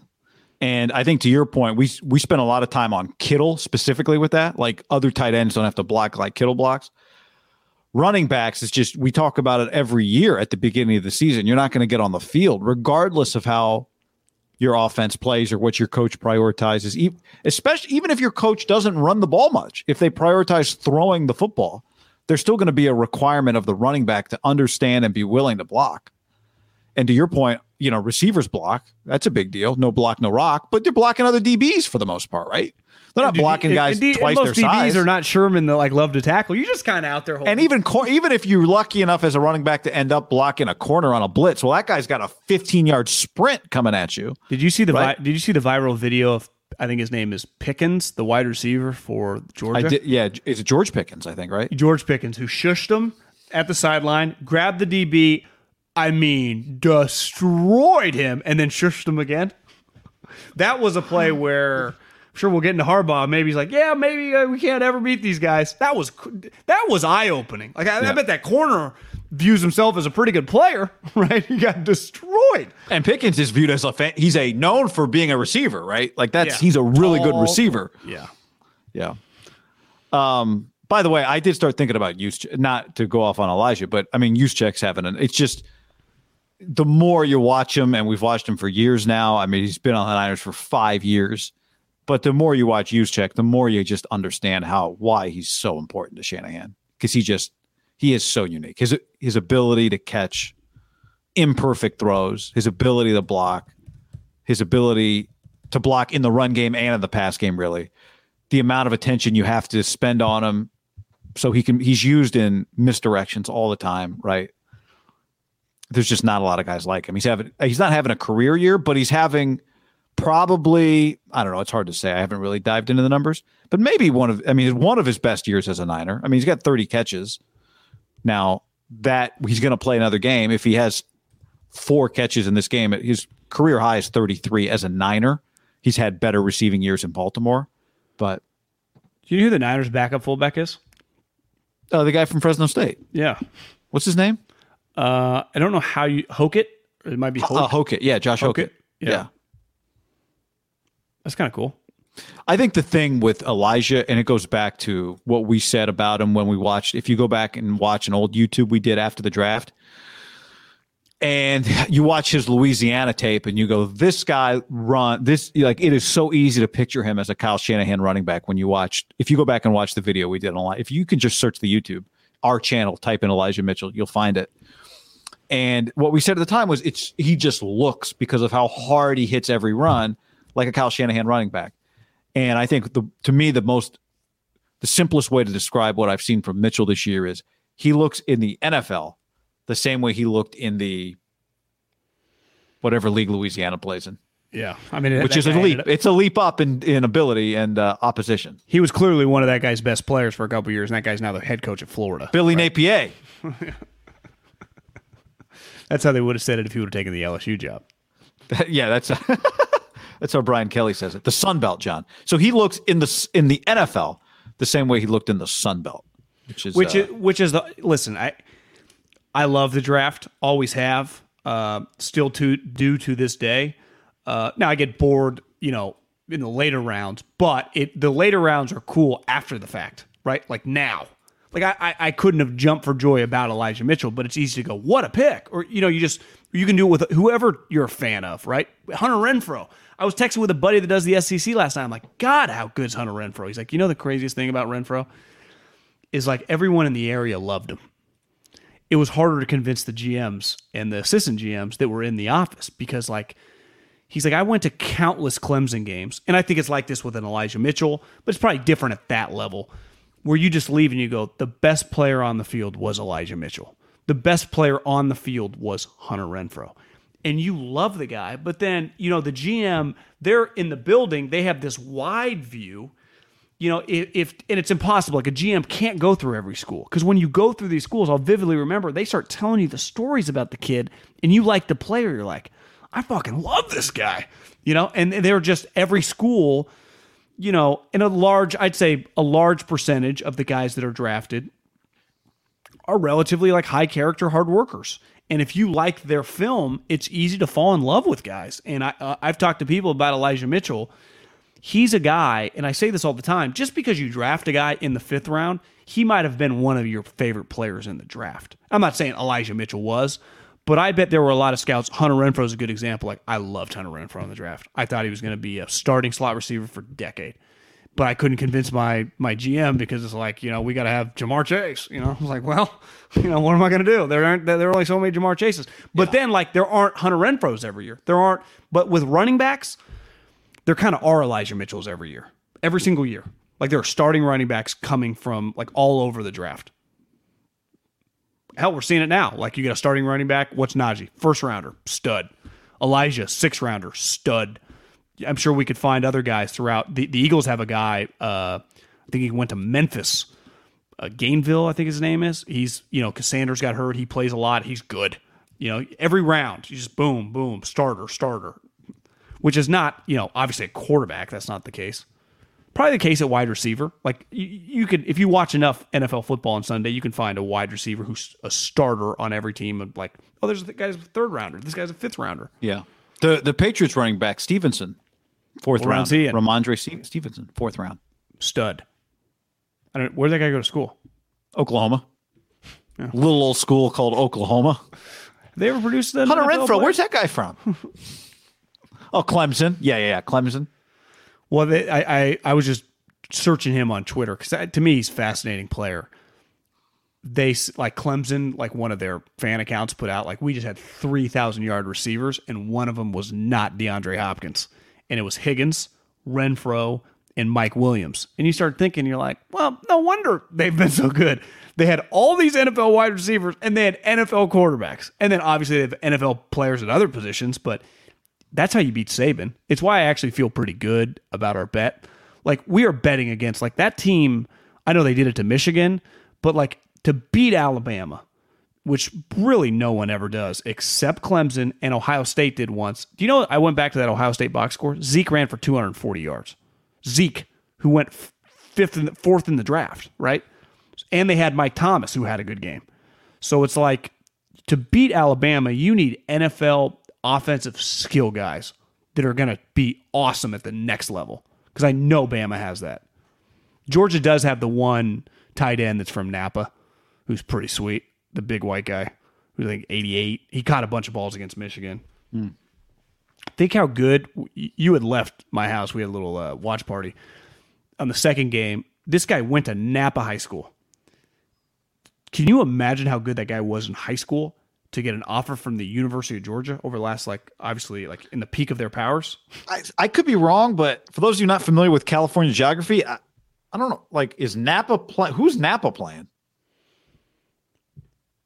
Uh, Vintage- they played- is that Napa? Well, they used to play in the Monticello League against Davis High School. Okay, they did. Yeah, is Vintage High against- School in Napa? Is that where? Yeah, Vintage Yeah, is okay. in Napa. So they they've playing some Sacramento schools, right? Then And, and the what we kind of came to the conclusion. I, I would imagine maybe the kid came from a little money, went to an SEC camp. That's how he gets spotted. But who knows? Isn't the the guy that took over after Jared Goff, uh, maybe a couple years later at Iowa State? Isn't the Iowa State quarterback from Marin County? I, Iowa's quarter. Iowa, not Iowa. Purdy, not yeah, Purdy, no, but Iowa. Iowa. The big guy. Iowa had two guys this year: Jack Plummer and the other guy yeah, who's an Iowa guy? Went to I think Goff's high school. Catholic. Yeah, And who Will knows? C. I mean, Wood. We'll see Wood. Yeah, we'll see Woods. But that, isn't that Fairfield slash Vacaville? Yeah, that's not Napa. But we're just getting some comments. Some, Oh uh, yeah, that, some good knowledge. kind of gets my comments. juices flowing. Uh, all right, John. How about speaking of getting your juices flowing? Let's read from uh, Bruce Feldman. I've only got like three Bruce Feldman books behind me. Oh, uh, do Bruce, you know what happened? Your your camera went. I thought you were in the middle of an earthquake. Oh, that just shook. Because I think when you turned around, you bumped the desk, and I'm like, oh my god, the earthquake's happening right now. I'll knock on wood for that. That- That day's coming if we do enough streaming. All right. Uh, Bruce Feldman in The Athletic wrote this. And now The Athletic is hearing rumblings from both the NFL side and Michigan that Jim Harbaugh might be tempted to leave the Wolverines to return to the NFL. Quote, I think it's real, said one source this week when asked about the possibility of Harbaugh being interested in the NFL. Uh, Feldman would go on to write extensively about the Raiders and Harbaugh and would include a line that maybe the Bears make sense for Jim. You and I have been talking about this for a while now, the possibility of Harbaugh returning to uh, to coach in the NFL. And uh, and now the discussion has begun once again. And we know once Feldman writes it, because you you texted me, you're like, Harbaugh, Harbaugh to the Raiders? And I said, Wait, did it just happen? I just read Feldman's piece like an hour ago. Because I started then I started going through Twitter and people are talking about it now. So it's picking up steam. It does make some sense. Once upon a time, you and I had a show associated on a company that was in business with the Raiders, and we wanted it to happen. It would have been incredible for business. It was it was much more biased. Like it was might have helped them be good, but it would have been incredible for business. It didn't happen. And there were some stories that Mark Davis might have talked to him under a bridge. Do you remember that? But it like remember when he they mutually parted, he was Michigan. If I remember correctly, when they mutually departed after that last game, 2014, Michigan had a uh, an announcement within a couple hours. Like it was a it wasn't there was no delay. He was like the head coach of Michigan pretty immediately. Uh, I I would be shocked if Mark Davis is not very interested because I think the one thing you still need, and Rich has done an admirable job, and the Raiders are, I think, easily becoming one of like the uh, feel good stories of the year. Just what Derek Renfrow, the coaching staff, like how they're even in this game. I mean, guy, they just had another DUI. I mean, yesterday, who his agent claimed that it wasn't an actual DUI, but it's like, bro, you can pull over at four in the morning asleep. Asleep on an off ramp in a parking garage, different than like an off ramp on a highway. My Oh, question he oh he was not off the he was not like on a side ramp, just like getting off a highway. it was on a parking garage ramp. So my question would be did he just fall asleep while trying to drive or did he realize I got a problem I better stop the vehicle and just go to sleep? But in any event, it's bad. Oh, I didn't. I, mean, didn't. I didn't read that much into it. But I, Jim Harbaugh. Like at the end of the day, Vegas needs to be like this is a really cool moment for them, right? Having this big game at SoFi, or I mean uh, Allegiant. I went and looked. Like the tickets are really expensive. Vegas is a big game town, and they really haven't had that many big games. Now they've only had fans for this one year, but part of having big games, you got to be good. And I think you watch it like, well, Ruggs is never coming back, right? One clip I saw of like Derek running for his life was because Brandon Parker can't block anybody. and I saw that Dubow quoted the tweet, and it's like, why is this guy a right tackle? And Dubow's like, well, because the guy you drafted to be the right tackle couldn't play it, and you moved him to left guard, and Leatherwood was like in the other corner. So I mean, they got some problems, and Jim Harbaugh historically has been a fixer, and he's a pretty famous name, but I would say way different than while he has some similarities to Gruden, right? He's just his name is just so big. Like you just say Harbaugh, people just get a reaction. Everyone's got an opinion he's been pretty consistently a winner, right? Like he's pretty good football coach. He, he's a much better football. I know Gruden has the one Super Bowl, but like over the last 15 years, it's not even a question who's the better football coach. It would be an upgrade as a football coach. He's elevated everything he's taken over.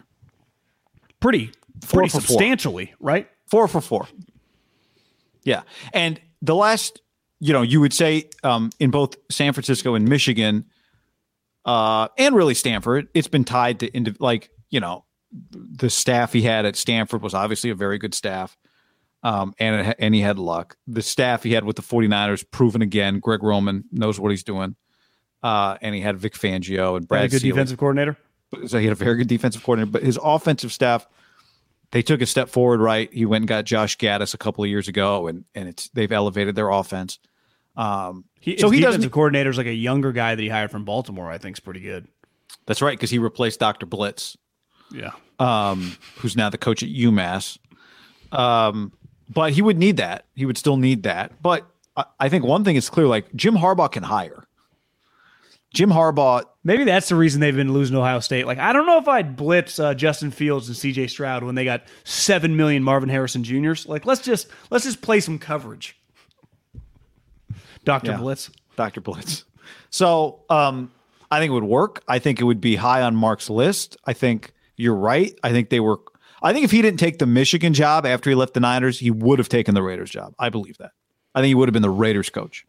I I think it made sense for him, obviously, to go to his alma mater, and it made sense for him if he was going to leave the Niners. I think for like for him personally, be like, all right, I'm not going to get run out of the Niners and then go to another NFL job. It's an easier like I'm resetting sell if I go to Michigan to help my alma mater. And on one hand, you could say he just beat Ohio State. He's got it rolling. Now this is the time to stay. To me, it could also you could argue he beat Ohio State. He's probably not going to do that every year. He elevated Michigan clearly. This is the time to go. Didn't Michigan make him the highest paid coach in the country when he got that job? I think when he hi- when they hired him, but then last year they cut his pay. No, I know, but I mean, for for like five years, he was making like nine or ten million. He was making nine million back when nine million was. Most guys were making like three or four. Yeah, right? yeah, yeah. so w- this could also be part of that, right? You cut my pay last year, pandemic. It's time for me to get my money back and then some. I just had a great year. I did you a solid, but now you're gonna get have to get on your knees and beg me to stay by paying me a ton of money. That's the position he's got Michigan in right now, which also means that he's got the Raiders in a position to have to pay him a ton of money. Now, Mark Davis wasn't afraid to cut $100 million for Jon Gruden, so he could do it.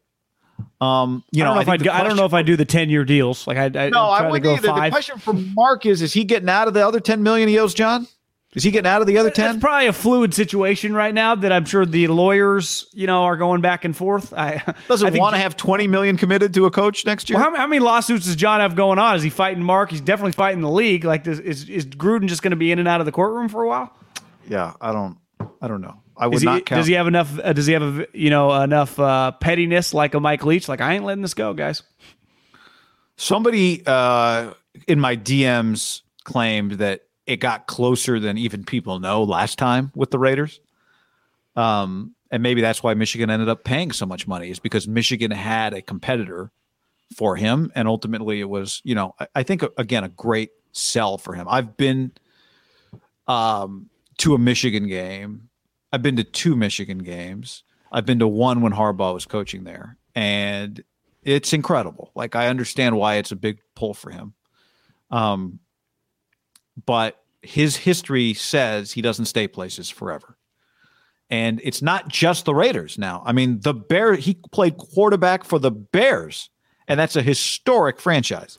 Right? I- He's got I a couple of good options if I would say this though. Now Derek is going to need a new contract. You know, I mean that's just going to be one of the biggest offseason conversations. Whatever happens on Sunday Night Football, right?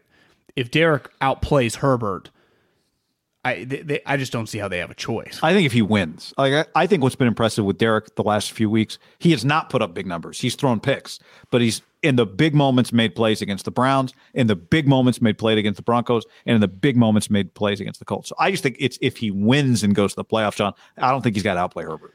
He actually, to me, feels very Jim Harbaugh quarterback. When you just watch the quarterbacks that Jim's played with, even like McNamara now, like he likes an athletic guy, but he ultimately a thrower of the football. Obviously, Andrew Luck, uh, you know, was the best version of that. Alex Smith, like Jim, historically has not demanded to get Patrick Mahomes. Right, I, I think he'd look at Derek Carr like I can win with this guy. We got some pieces. Let's add some more pieces and let's fucking roll. Now the big question mark would be with Harbaugh. Does that mean Mayock's Be the second With- best quarterback he's ever had, behind Luck. better than Alex? Alex more accomplished so. career. I I, I, think think so. I think if you gave Andy Reid which quarterback would you have wanted at 28 years old, he would have gone with Derek. Though I think he likes eh, I I don't know, but Derek's character they would have got along really well too. I I do just wonder. There are just some question marks. Like, does Jim? That does then does everyone get fired? Does Jim even want to fuck with the personnel staff? That'd be my question. Like to me, Jim but he'd have enough juice to get that. Does Mark really want that? Like I think he just saw that and it was kind of got a little weird fast. You know, I, but ideally you can't force people to get married, right? I mean, you can, but it happens in other countries and people a lot of people that I know, I knew actually a girl who's married to a buddy who got her way out of it. She, and she was in an arranged marriage her whole life. You know, because in the culture in Pakistan and pulled a curveball and it didn't happen and I and I think you know in a weird way we, we can't even relate to that, but I think people can in job situations. We talk about it a lot because it's a public business and like football or pro sports shotgun marriages. It happens a lot in companies where it's just not public, right? It happens at you know big corporations where you have to work for a guy. I don't know the guy, you may never like him, and he's just buying his time. They're like, hey, can you try to work with this guy? But he already knows he wants to get rid of him. I do wonder how maybe they're friends. I don't. Maybe they've known each other for a while. They feel like maybe they'd get along. Like Gruden, Mayock, and Harbaugh are all kind of feel like they're cut from the same cloth of just like they like football more than everything else in life, beside maybe like their wife and their daughter. You know. but that is a big question mark. Like, does Jim get to pick all the players? Like, he never did that in San Francisco. Does he want to? Well, I don't know. But does he have a guy? Does he like? I want to work. Would Jim even have a guy? No, you're right. I'm Meg. I, I wonder. I, I don't know if we'll ever know the if Jim. Because even if Rich wins this game, if Jim Harbaugh wants your job, Rich Rich is not. Now I could see like, hey, keep measure special teams coach, keep a special team coach, they keep rolling. I could see that. It could be. It could be very simple. Like Bisaccia has a chance to keep the job, depending on who else wants the job. Right. Like Mark. Like I wouldn't be shocked if if if Mark Davis is willing to stick with him if he doesn't see anything else that he likes more. Um, it would be interesting if Harbaugh got the job at his introductory press conference. Like, did John Madden try to get him to take the job the last time around? Right. We know the Madden. We know Madden and the Harbaughs uh, are on a texting have text had texting relationships, and not. I mean, better than texting. I would imagine Jim spent some time in Pleasanton over the years between Stanford and the 49ers. Madden came out to see him. They talk. That would be another element to this. Um, another connection between the Raiders and Jim. Do you think in addition to the fact that he worked for them? can can Jim leave accomplishing what he accomplished with his head high? I finally Yes. beat Ohio State, Yeah. and we got to the playoffs. Yeah. I did it. Yeah. We because Michigan isn't Ohio State. Like we, I think we've come. Well, they're not beating them next year. I saw somebody say it in the chat, and I agree. They're not beating. Michigan's not beating them again next year. Well, they're losing their best player in the draft, and Ohio State. They're losing some guys. Is is eleven? Is he going to the pros or is he coming back? Smith and Jigba? Yeah. No, he's back. He's a true sophomore. Okay, so that's why he played. Yeah, he'll skip next year's bowl game. Actually, he won't because they'll be in the playoff. Yeah, with Marvin Harrison and seven other uh, And Terrell Owens Heisman. Trophy winner C.J. Stroud. Yeah. these brothers, like Georgia's Dalvin Cook's brothers on it. Like, where are these guys? It's just Purdue. Yeah, Dalvin's brother. coming from? like, what? These guys are just. You're right. That's a great point. They're not beating Ohio State next year. They're just not going to be. There's no way he can live up to this season. Because I also just wonder fundamentally, does he, and this is a more basic, big picture, does he feel like Michigan is as committed as Ohio State? Everything I've always heard is, you know, Michigan loves football, but they're not quite as an institution as committed to it as Ohio State is. Do you think it's easier to be committed to basketball? Just less resources and less people. Like it's probably just more. It's more financially of a burden for institutions to just push all their chips in on football. It's just more Yeah, expensive. I mean, it's why it's why a smaller school like football. Go, when no, you're but my co- point is like Michigan is a powerhouse in basketball and has been, it feels like, for the last 10, 20 years, right? You think it's just Yeah. easier for them to just keep paying a lot to, because paying Juwan Howard, I don't have to pay Juwan Howard 10 million. I can pay him four. And he only has four assistants. Jim needs 17 assistants. Then he needs a GM with like three other guys. his own his own stre- seven strength and conditioning coaches, his own dietitian, team meals at every. Well, you, you know when uh, in the last couple of years when you go out to Niner practice, how they have those wood things, like the wood. You know, it's like a, it's like an obstacle course. oh yeah, yeah, yeah. Well, in John Lynch's football life, he met this trainer that they used to in San Diego run an obstacle course to train with like NFL player in the 90s. It looked just like that. The same exact look, this wood stuff. And John was a big believer in like it just made him a better football player. And obviously, like it's probably pretty rare that a GM has this idea to do for the player, but it's like John Lynch has this idea, like, hey, this help me, I don't know, make Pro Bowls, all pros in the Hall of Fame. That's why they instituted it. Like if you ever if you watch football life, you will see that thing, you're like, oh my God, I've seen that before. And it just but it, it wasn't let's just guess all that material, I don't know, fifty thousand dollars was set up. Like it just adds up. Football coaches have a lot of ideas, and every single one of them costs money. And it usually encapsulates minimum like 10 people because you have a group of 100 people on a team. It's just very, very expensive. Yeah. I do think it's much easier to be all in in basketball and be consistently good. It's just cheaper. Yep. Like, can you imagine what some of Jim's demands are? Just cost money. It's why it's easy when Saban makes all these demands because every single one of them works. And Kirby got there right away. Every single one of them works. So they just keep cutting. The, maybe in the SEC, why guys get fired because they always cut you the check. You just have to win. they have no problem cutting. They'll the do check. whatever they they'll do whatever you want. I think the most plays outside of the SEC, besides like Ohio State, like ask questions like, why, why are we doing this? Like, are you sure? Has this worked before? Like, I bet even Lincoln occasionally. Uh, this first year, he's probably can ask for whatever he wants. But Yeah, I think Oregon g- gives gave Mario what he needed, what he asked what, for. what was he asking? Just for bigger staffs and more people? yeah, I'm just- sure bigger salaries, right? Let me bring in the Georgia strength and conditioning coach, that kind of thing. That guy with the mustache, he went with him from to Miami. He did. Aaron Feld, yeah, he did. I saw a lot of guys left with him to Miami. Yeah, the guy that coached the bowl game, the interim, he was the interim coach uh, for Oregon.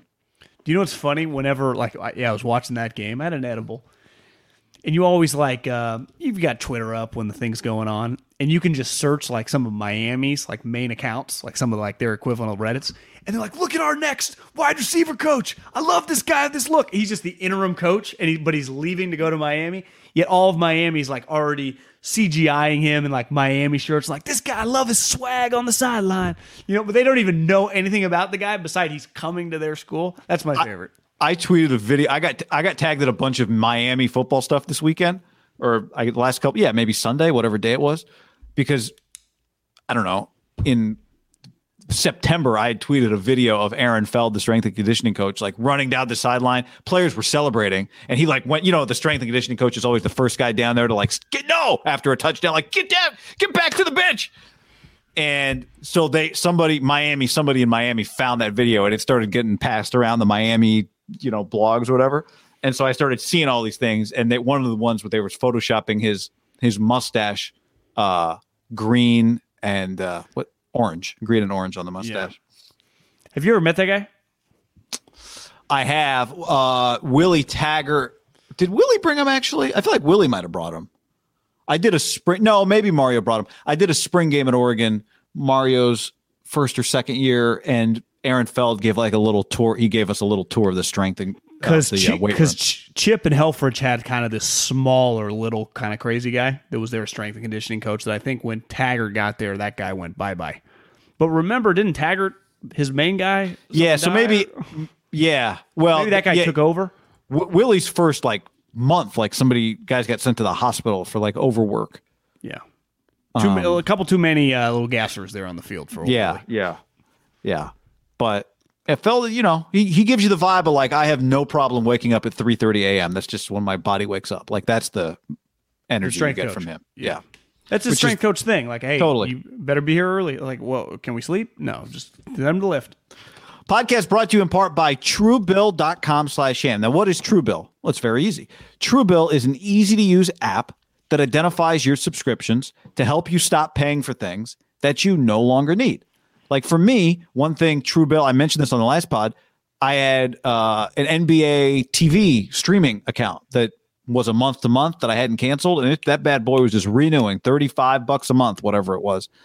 Then I'd forgotten that I have Audible, but I'm like seven credits behind on Audible. It's time for me to to just download some books and cancel the Audible because I'm paying every month and I'm not catching up. Truebill reminded me of that. They caught that subscription, which is like 15 bucks a month. So truebill.com slash ham. It's a great app. Truebill.com slash ham. Go right now to check it out.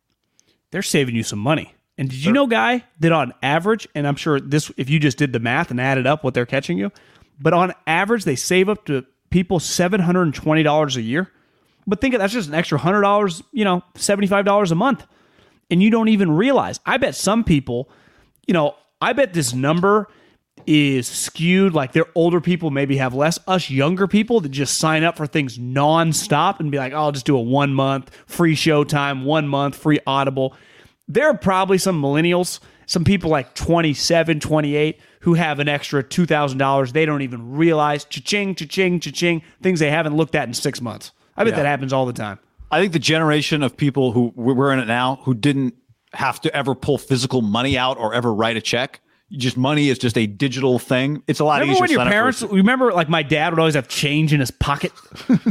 Oh yeah, I think I got that here. And you'd like shake it around in your hand, be like 10, 11, 17. Now I see the signs that say, please exact change only. There's a coin shortage. Like, no problem. That's not an issue for me. When's the last time you, beside the money you get back, ever have coins in your It's pocket? on, only liquor store Gatorade purchases when I end up with six cents in my pocket. And then I Yeah, put them just back on the counter. I'm like, here, just here's the Yeah. penny. See a penny, take a penny, whatever.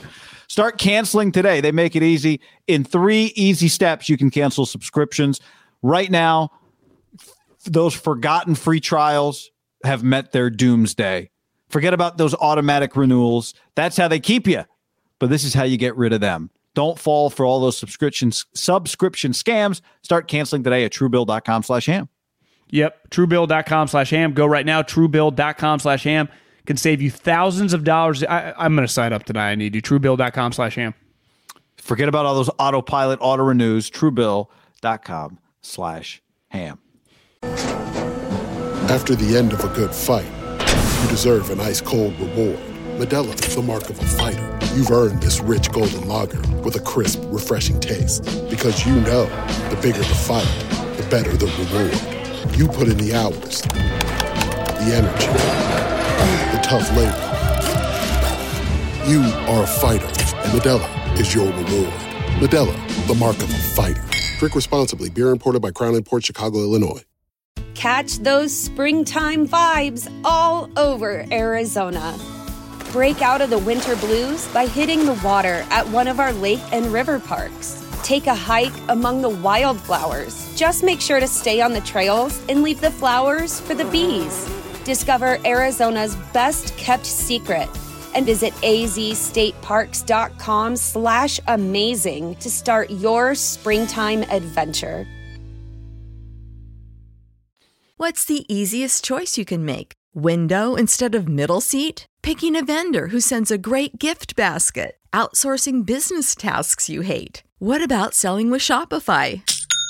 Whether you're selling a little or a lot, Shopify helps you do your thing, however you cha-ching. Shopify is the global commerce platform that helps you sell at every stage of your business. From the launch your online shop stage to the first real life store stage, all the way to the did we just hit a million orders stage. Shopify's there to help you grow. Whether you're selling scented soap or offering outdoor outfits, Shopify helps you sell. Wherever and whatever you're selling, Shopify's got you covered. Sign up for a $1 per month trial period at shopify.com slash try. Go to shopify.com slash try now to grow your business, no matter what stage you're in. Shopify.com slash try. When you need mealtime inspiration, it's worth shopping Kroger, where you'll find over 30,000 mouthwatering choices that excite your inner foodie. And no matter what tasty choice you make, you'll enjoy our everyday low prices, plus extra ways to save, like digital coupons worth over $600 each week. You can also save up to $1 off per gallon at the pump with fuel points. More savings and more inspiring flavors make shopping Kroger worth it every time. Kroger, fresh for everyone. Fuel restrictions apply. Um, okay. I think there has been a very underdiscussed part of the Antonio Brown saga. A lot of people are freaking out about his shirt off or how people are reacting to him or whether or not Bruce Arians told the truth. Some funny part- mem- from some funny memes. Fantastic me- memes. The one you sent me of him as a cheerleader was very funny. I wanted one with him photoshopped into this background of of Ben's final game, like he was there to cheer on Ben. That would have been a moment.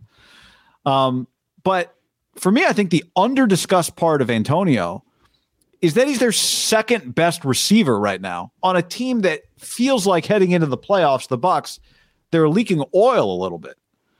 Chris Godwin is done. Antonio behind Mike Evans is their number one tar or their number two targeted receiver behind Mike Evans. He's number two on the team, number one behind Mike Evans now. The week before the Jets game, now I know they played Carolina, but his first game back, you know what he did? 10 for 101.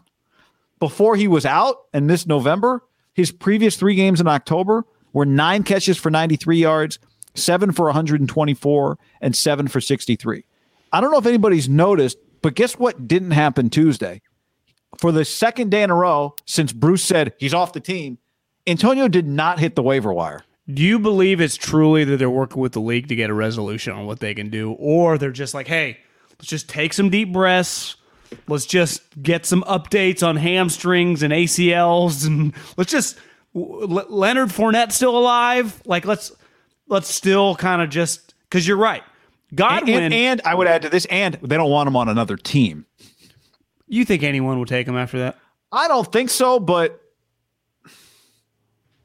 Uh, I don't you- know. At, the, at this point in time in the season, I think you'd be hard. That'd be pretty nuts. Jarrah, Jerry just lost a receiver. Yeah, but they they had number one. Wilson was pretty good. They the only team to me that was fucking with this guy was them, and it was because Tom was pounding the table. Like, was any other team taking him? But I am with you. Godwin was on a pace to. What was Chris Godwin going to make this offseason fully healthy with like 120 catches and seven touchdowns? You know, was someone going to pay him $20 million a year? Probably. Mike is awesome. He has 12 touchdowns. He's always injured. He's like the three years ago Julio. Will you watch him? He'll like catch a touchdown, and then like by the third quarter, it's like he's like, I gotta come out, and he'll come out, and he just it's hard for him to stay healthy. Gronkowski is having a pretty good season. Ro- Rob's had a pretty good little swan song here in Tampa mm-hmm. those couple years. But you're right, like Antonio was good last. Remember, he caught a touchdown in the Super Bowl. He was that's a big loss. Now, I I hadn't thought about it like are they waiting? But you never know. I would never ever discount like emotions are high. He told it can't it basically was confirmed, right? Bruce Arians told him to go in the locker room. He said leave. Maybe he maybe he didn't mean like leave leave, but maybe Antonio took it like that. Maybe it was just a miscommunication because he kept telling him I would love for him to game. be back, and Bruce says this was all a miscommunication. He's well, he hasn't left New York yet. He was at the Nets game last night. Oh, okay. What what percent chance do you think we see him? He he doesn't get cut. Like you put it like 50-50 or we, we like no, I think he's got. I mean, I'd say it's. I think the chances are pretty good that he gets cut, but he hasn't been cut yet. What do you, what do you think about people like? Well, this changes the narrative. Was a coach trying to make him go in healthy? And then you see him doing jumping jacks. Like, well, I, Bruce Arians, like, you're fine. What are you doing? He's like sprinting off the field. What? Are you, he's Could fine. could not care less about all those other discussions. Couldn't care less. I, I it's he is not. Don't look. Don't make Antonio Brown your poster child for whatever your cause is. That's my recommendation to anybody with a cause. Whether your cause is mental health, whether your cause is coaches force players to play hurt, whatever your cause is, I would caution you making Antonio Brown the poster boy for it is not going to work out and will backfire on you. Period. That's agree. just that that would be my if you're going to ride any of those horses by all means do not make him uh, exhibit A. It'd be Well, a I know that I, I was thinking about this. Listen, if you're the 49ers, you know, you play Tom Brady it's going to be hard. But their team is off right now. Yes, They're- and they're they're they are less good without Antonio Brown. Just period. They do get a. it would be in home. Uh, I mean, Bruce and Todd Bowles, like their staff is elite. They they still have some like culture stuff there that even with or without them, they're pretty good, right? Just the way they their, their expectation is going to be win the Super Bowl, right? that's that's what they're thinking. We're going to Yeah. win the Super Bowl. Like if we walked in that building tomorrow, Wednesday, first day back for this week, do you think there's anyone in there like, yeah, we're, it's going to be hard to win the Super Bowl? Or like we're winning the Super Bowl. Like that's how they're talking. We're Yeah. going to win the Super Bowl. Well, I mean, Tom's won Super Bowls with less, right? I mean, you look back at the Ram, the Super Bowl they beat the Rams. His leading receiver on that team was James White, who is not a receiver. Then it was Edelman, seventy-four catches for Edelman. James White had eighty-seven. Then it was Gronk. Josh Gordon was the second leading receiver on that team. Chris Hogan, Phillip Dorsett, sneaky Cordarrelle Patterson. Okay, Th- those were the those were the so t- Tom doesn't need a bunch of Pro Bowl receivers to win a championship, and I think as cliche as it is, everybody says it is right. Like, look, don't write Tom Brady off based on the way he's playing at the end of a regular season. But to your point, like if from the Niners' perspective, let's say if you're playing them in the first round, I'm not going to say they're easy to defend, but ha- there's a Antonio Brown didn't just become difficult on Sunday. Like there's a reason he was on the team because he was worth the trouble to them. You know, one issue for them is one reason they were an unstoppable force last year is that front seven, the defense was awesome. Their, their whole defense, I mean, their secondary is playing well. Bunting was good. Winfield, the dude they drafted. Remember, you were the guy that kept talking about uh, Jason Licht's drafting, like he couldn't miss. Yeah. Well, I think they've just had so many injuries. The Jets just ran for 150 yards, 26 carries, 150 yards. Zach Wilson threw for 230 on him.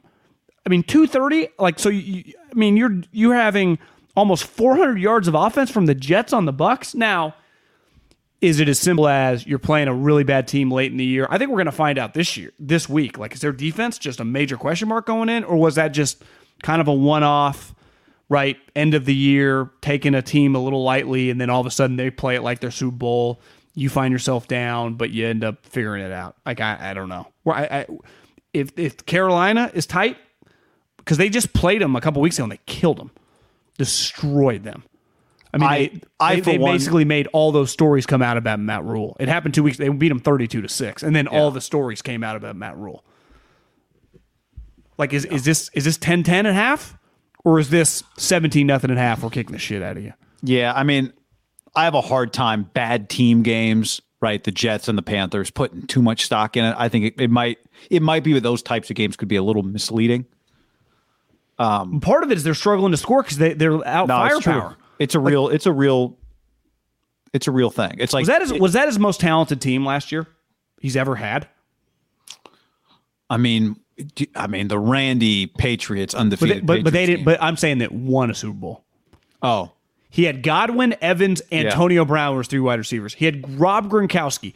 Leonard Fournette, just let's face it, like should he have been the fourth pick in the draft or whatever? No, but Leonard Fournette's a legitimate starting running back. and Ronald His- Jones. and Ronald Jones. His offensive line was solid. Their defense was unreal. He had Arians, Todd Bowles. Like that was a pretty locked and loaded group, you know, of just And who knows talent. how we'll look back if Byron Leftwich is going to turn out to be a great NFL coach, right? We might look back and say Tom launched his, you know, he had a very good OC as I well. mean, and, and Bowles is going to be a head coach again, right? So he's going to be on a team with several head coaches, ton of. Ta- I mean, they have Ndamukong Suh, Devin White, Vita Vea, JPP. They, they were pretty stacked, man. Oh, I think defensive rookie of the year and the the safety from Minnesota, Winfield. Who they just those guys just been banged up. But if you're not healthy, like it's one big point of difference they had last year is they went in pretty healthy. And I've heard Bruce talk about it. He's like, we were healthy last year. What if the uh, Niners were to lose and the Saints get in? Do you think the Bucs want to play the Saints in the first round? no, Saints- their defense is fantastic right now. And don't you feel like the Saints would just view that like we're beating them? How could you beat them with Taysom Hill? Be incredible. I know. Uh, somebody in the uh, Patrick says 2003, maybe.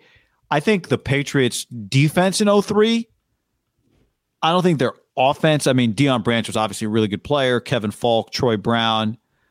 Um, in terms of running backs, that No. team was uh, Antowain Smith. Now their defense, though, Rodney Harrison, Tedy Bruschi, Ty Law, Willie McGinest, Tyrone Poole, Mike Vrabel, Richard Seymour, Ted Washington, Asante Samuel.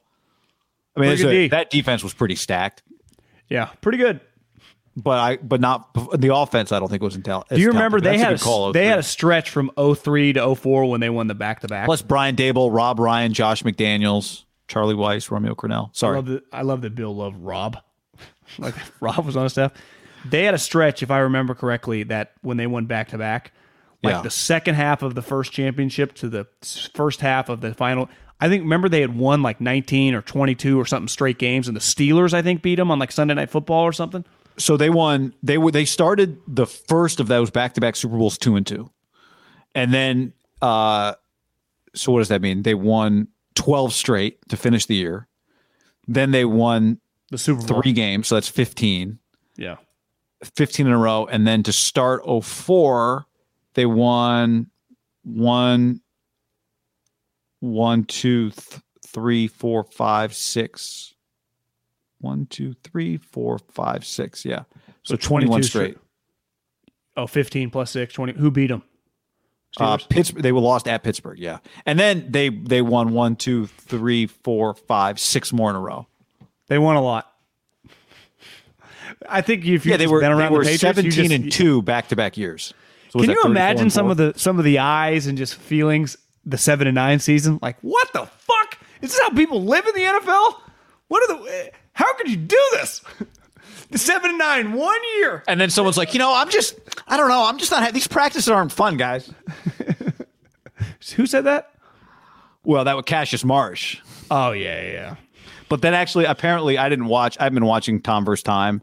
I saw a very critical article about not Tom vs. Time, uh, the man, man in the mirror or uh, man in Man the in the arena. man in the arena. Um, I read like a, a a Boston media member wrote basically like, I guess last night's episode, Gronk kind of said the same thing. Like he wasn't having fun. Practice was a grind at the end. But um, I guess Tom like talks about the uh, Eagles Super Bowl and like never mentions the fact that Eric Rowe barely played, uh, Patrick Malcolm- Chung barely played, and that Malcolm Butler got benched.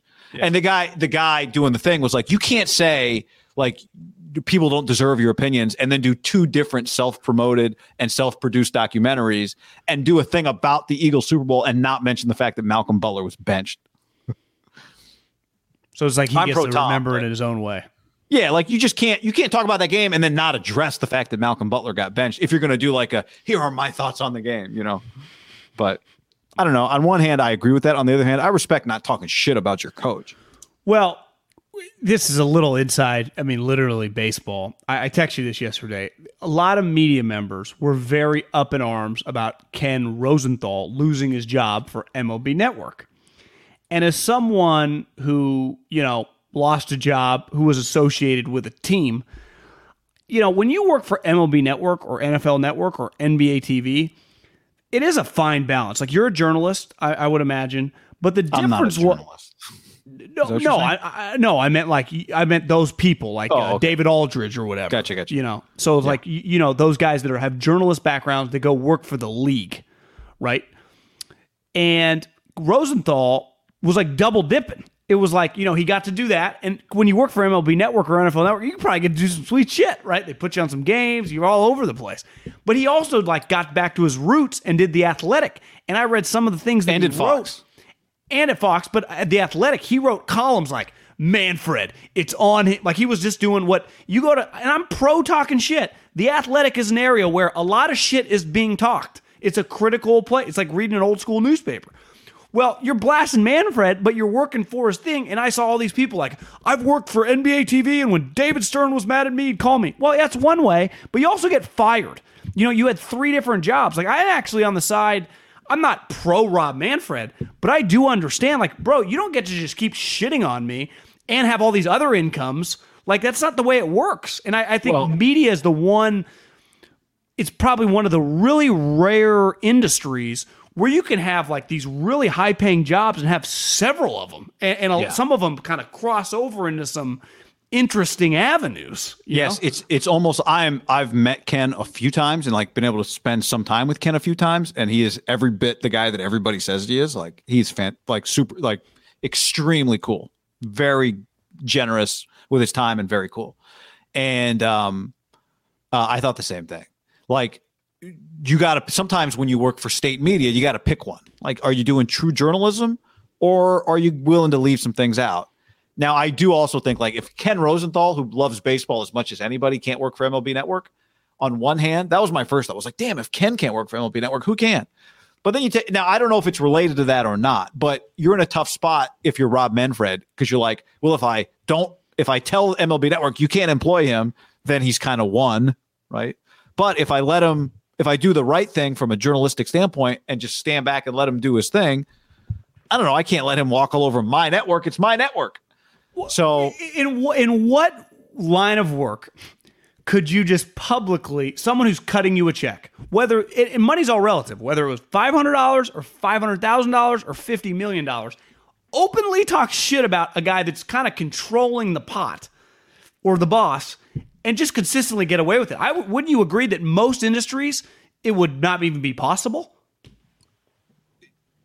openly critic openly Yeah, I- I criticize the guy that's in charge I think even in sports, it's not possible, really. well it's And- not and that the might guys be lose their job all the time I, I remember saying this to one time a few years ago, talking to somebody who, an, a, a high level NFL executive. And I said, you know, I don't know what your plans are. My two cents is this if you could ever have an NFL teams, a team website, because teams are clearly trying to own more and more of their media material, right? You write articles, you post interviews, you do all Scott that kind Scott. Scott Bair Smart. does the Atlanta Falcons. Yeah, it's it's very smart. If you could ever find a way to walk the line of actually allowing some critical things on your website, then you could actually start to steal market share. If you don't ever do that, then you can't ever become the only voice. And the fact is, they'll never be able to do that. And that's okay. There's enough out there that you can have your team sites and your real journalism, and both things can exist you won't ever be able to go all the way on a team site. It doesn't mean that you can't create good content and insight for your fans, but you won't ever be able to replace journalism, right? When there's a controversy, because you won't ever be able to tell the full story. And I understand that. The owner would never sign off on, yes, I am pro journalism. So please, the dot .com website where the person who writes the website is three doors down from my office, probably not a few floors down, but nonetheless, let them rip me all they want. And also, I'll see them in the cafeteria. Like, you're just not ever going to have that. And I understand why. yeah. I mean, I, I just thought the reaction. But again, I don't know if that's, is that why he's not Well, that, back? See, that, that would be my thing. It's like, I the, don't New- even, the, New, the New York Post. I just saw retweeted in my timeline. Reported the reason he was fired for consist like several articles last year over COVID responses and the you you know him like Yeah. blasting Manfred. and good for him. One hundred percent. But you just know, like, I, I I never when uh I led to the end of our radio show, which is the best thing that ever happened to us, led to the podcast. That like I I, I was you know in a weird spot, but I I was told I could say whatever I wanted. I understood why they would be mad on the other side. My whole take was like, why do we? They don't draw ratings. Why do we give a shit? It wasn't that I didn't understand why they were mad. I think a lot of journalists are like, why would Manfred even give a fuck? Well, it, when you talk shit about someone, if I'm cutting the check or indirectly in charge of the pot of money, like, I'm sorry, I get to be mad at shit. That's the way, no different. Like, why do your parents get mad at 10 year olds? Because they're fucking providing everything. It's, it's no different than the workplace. But in most workplaces, we're all humans. We talk shit about our boss or whatever. We don't do it publicly, you know? And I Yeah, think sometimes I also it think gets lost 10-year-olds in this yeah. world. Yeah. You know, And I- and I would imagine- people have seven different bo- jobs. I'm sure Ken knew the whole time. I would love to talk. I, I'm sure Ken understood the whole time. This might be that I respect it. Like he was not willing to say, "I'm I'm going to change the way I cover the sport because I work for MLB Network." If I say something too critical and they want to get rid of me, then fine. And I respect that about him. I really do. I think he's fantastic. And again, Ken's as Ken, I saw him tweet like, "I'll be fine," and he will be fine. Well, yeah, he got rich off the three different jobs for 10 years. Yeah, and he's still he's still part of Fox's biggest baseball coverage, and um, and he will always for now, it's sold. Yeah, but he he he like that's a guy who will always, I think, be able to find a home. Oh, for sure. I'm pro Ken Rosenthal. I know. No, like, no, I know. guy. Yeah, I'm. I am. You and I agree on this topic. We agree here. On that note, thanks for hanging with us, everybody. If you're on the YouTube, hit the like, hit the like button, hit the like button, hit the like button, hit the like button, hit the like button, hit the like button, hit the like button on your way out the door. That helps out the show, and we appreciate it. Uh, if you're uh, watching or listening, go to iTunes, leave us a review, Apple Podcasts, five stars. Give us a question. That's how you get in the Haberman and Middlekauff mailbag, and um, uh, tell us your favorite bar as well, and all that. Peace. Later. This is the story of the one. As a maintenance engineer, he hears things differently. To the untrained ear, everything on his shop floor might sound fine, but he can hear gears grinding or a belt slipping. So he steps in to fix the problem at hand before it gets out of hand. And he knows Grainger's got the right product he needs to get the job done, which is music to his ears. Call, clickgrainger.com, or just stop by. Grainger, for the ones who get it done. Catch those springtime vibes all over Arizona. Break out of the winter blues by hitting the water at one of our lake and river parks. Take a hike among the wildflowers. Just make sure to stay on the trails and leave the flowers for the bees. Discover Arizona's best kept secret and visit azstateparks.com slash amazing to start your springtime adventure. When you need mealtime inspiration, it's worth shopping Kroger, where you'll find over 30,000 mouthwatering choices that excite your inner foodie. And no matter what tasty choice you make, you'll enjoy our everyday low prices, plus extra ways to save, like digital coupons worth over $600 each week. You can also save up to $1 off per gallon at the pump with fuel points. More savings and more inspiring flavors make shopping Kroger worth it every time. Kroger, fresh for everyone. Fuel restrictions apply. Prescription products require completion of an online medication consultation with an independent healthcare provider through the LifeMD platform and are only available if prescribed. Subscription required. Individual results may vary. Additional restrictions apply. Read all warnings before using GLP-1s. Side effects may include a risk of thyroid C-cell tumors. Do not use GLP-1s if you or your family have a history of thyroid cancer. If you've struggled for years to lose weight and have given up hope, did you know you can now access GLP 1 prescription medications at trylifemd.com? We're now offering eligible patients online access to GLP 1s, the breakthrough prescription medication that can help you lose body fat and weight. Listen to what people are saying. It's fun to put on jeans that you couldn't get into six months ago. Every morning, I look forward to getting on the scale. For anybody who's struggling with their weight, it's a godsend. And here's the best part your insurance may cover 100% of the cost of your medication. So go to trylifemd.com to have your eligibility checked right now. Get started today at trylifemd.com. That's T R Y L I F E M D.com.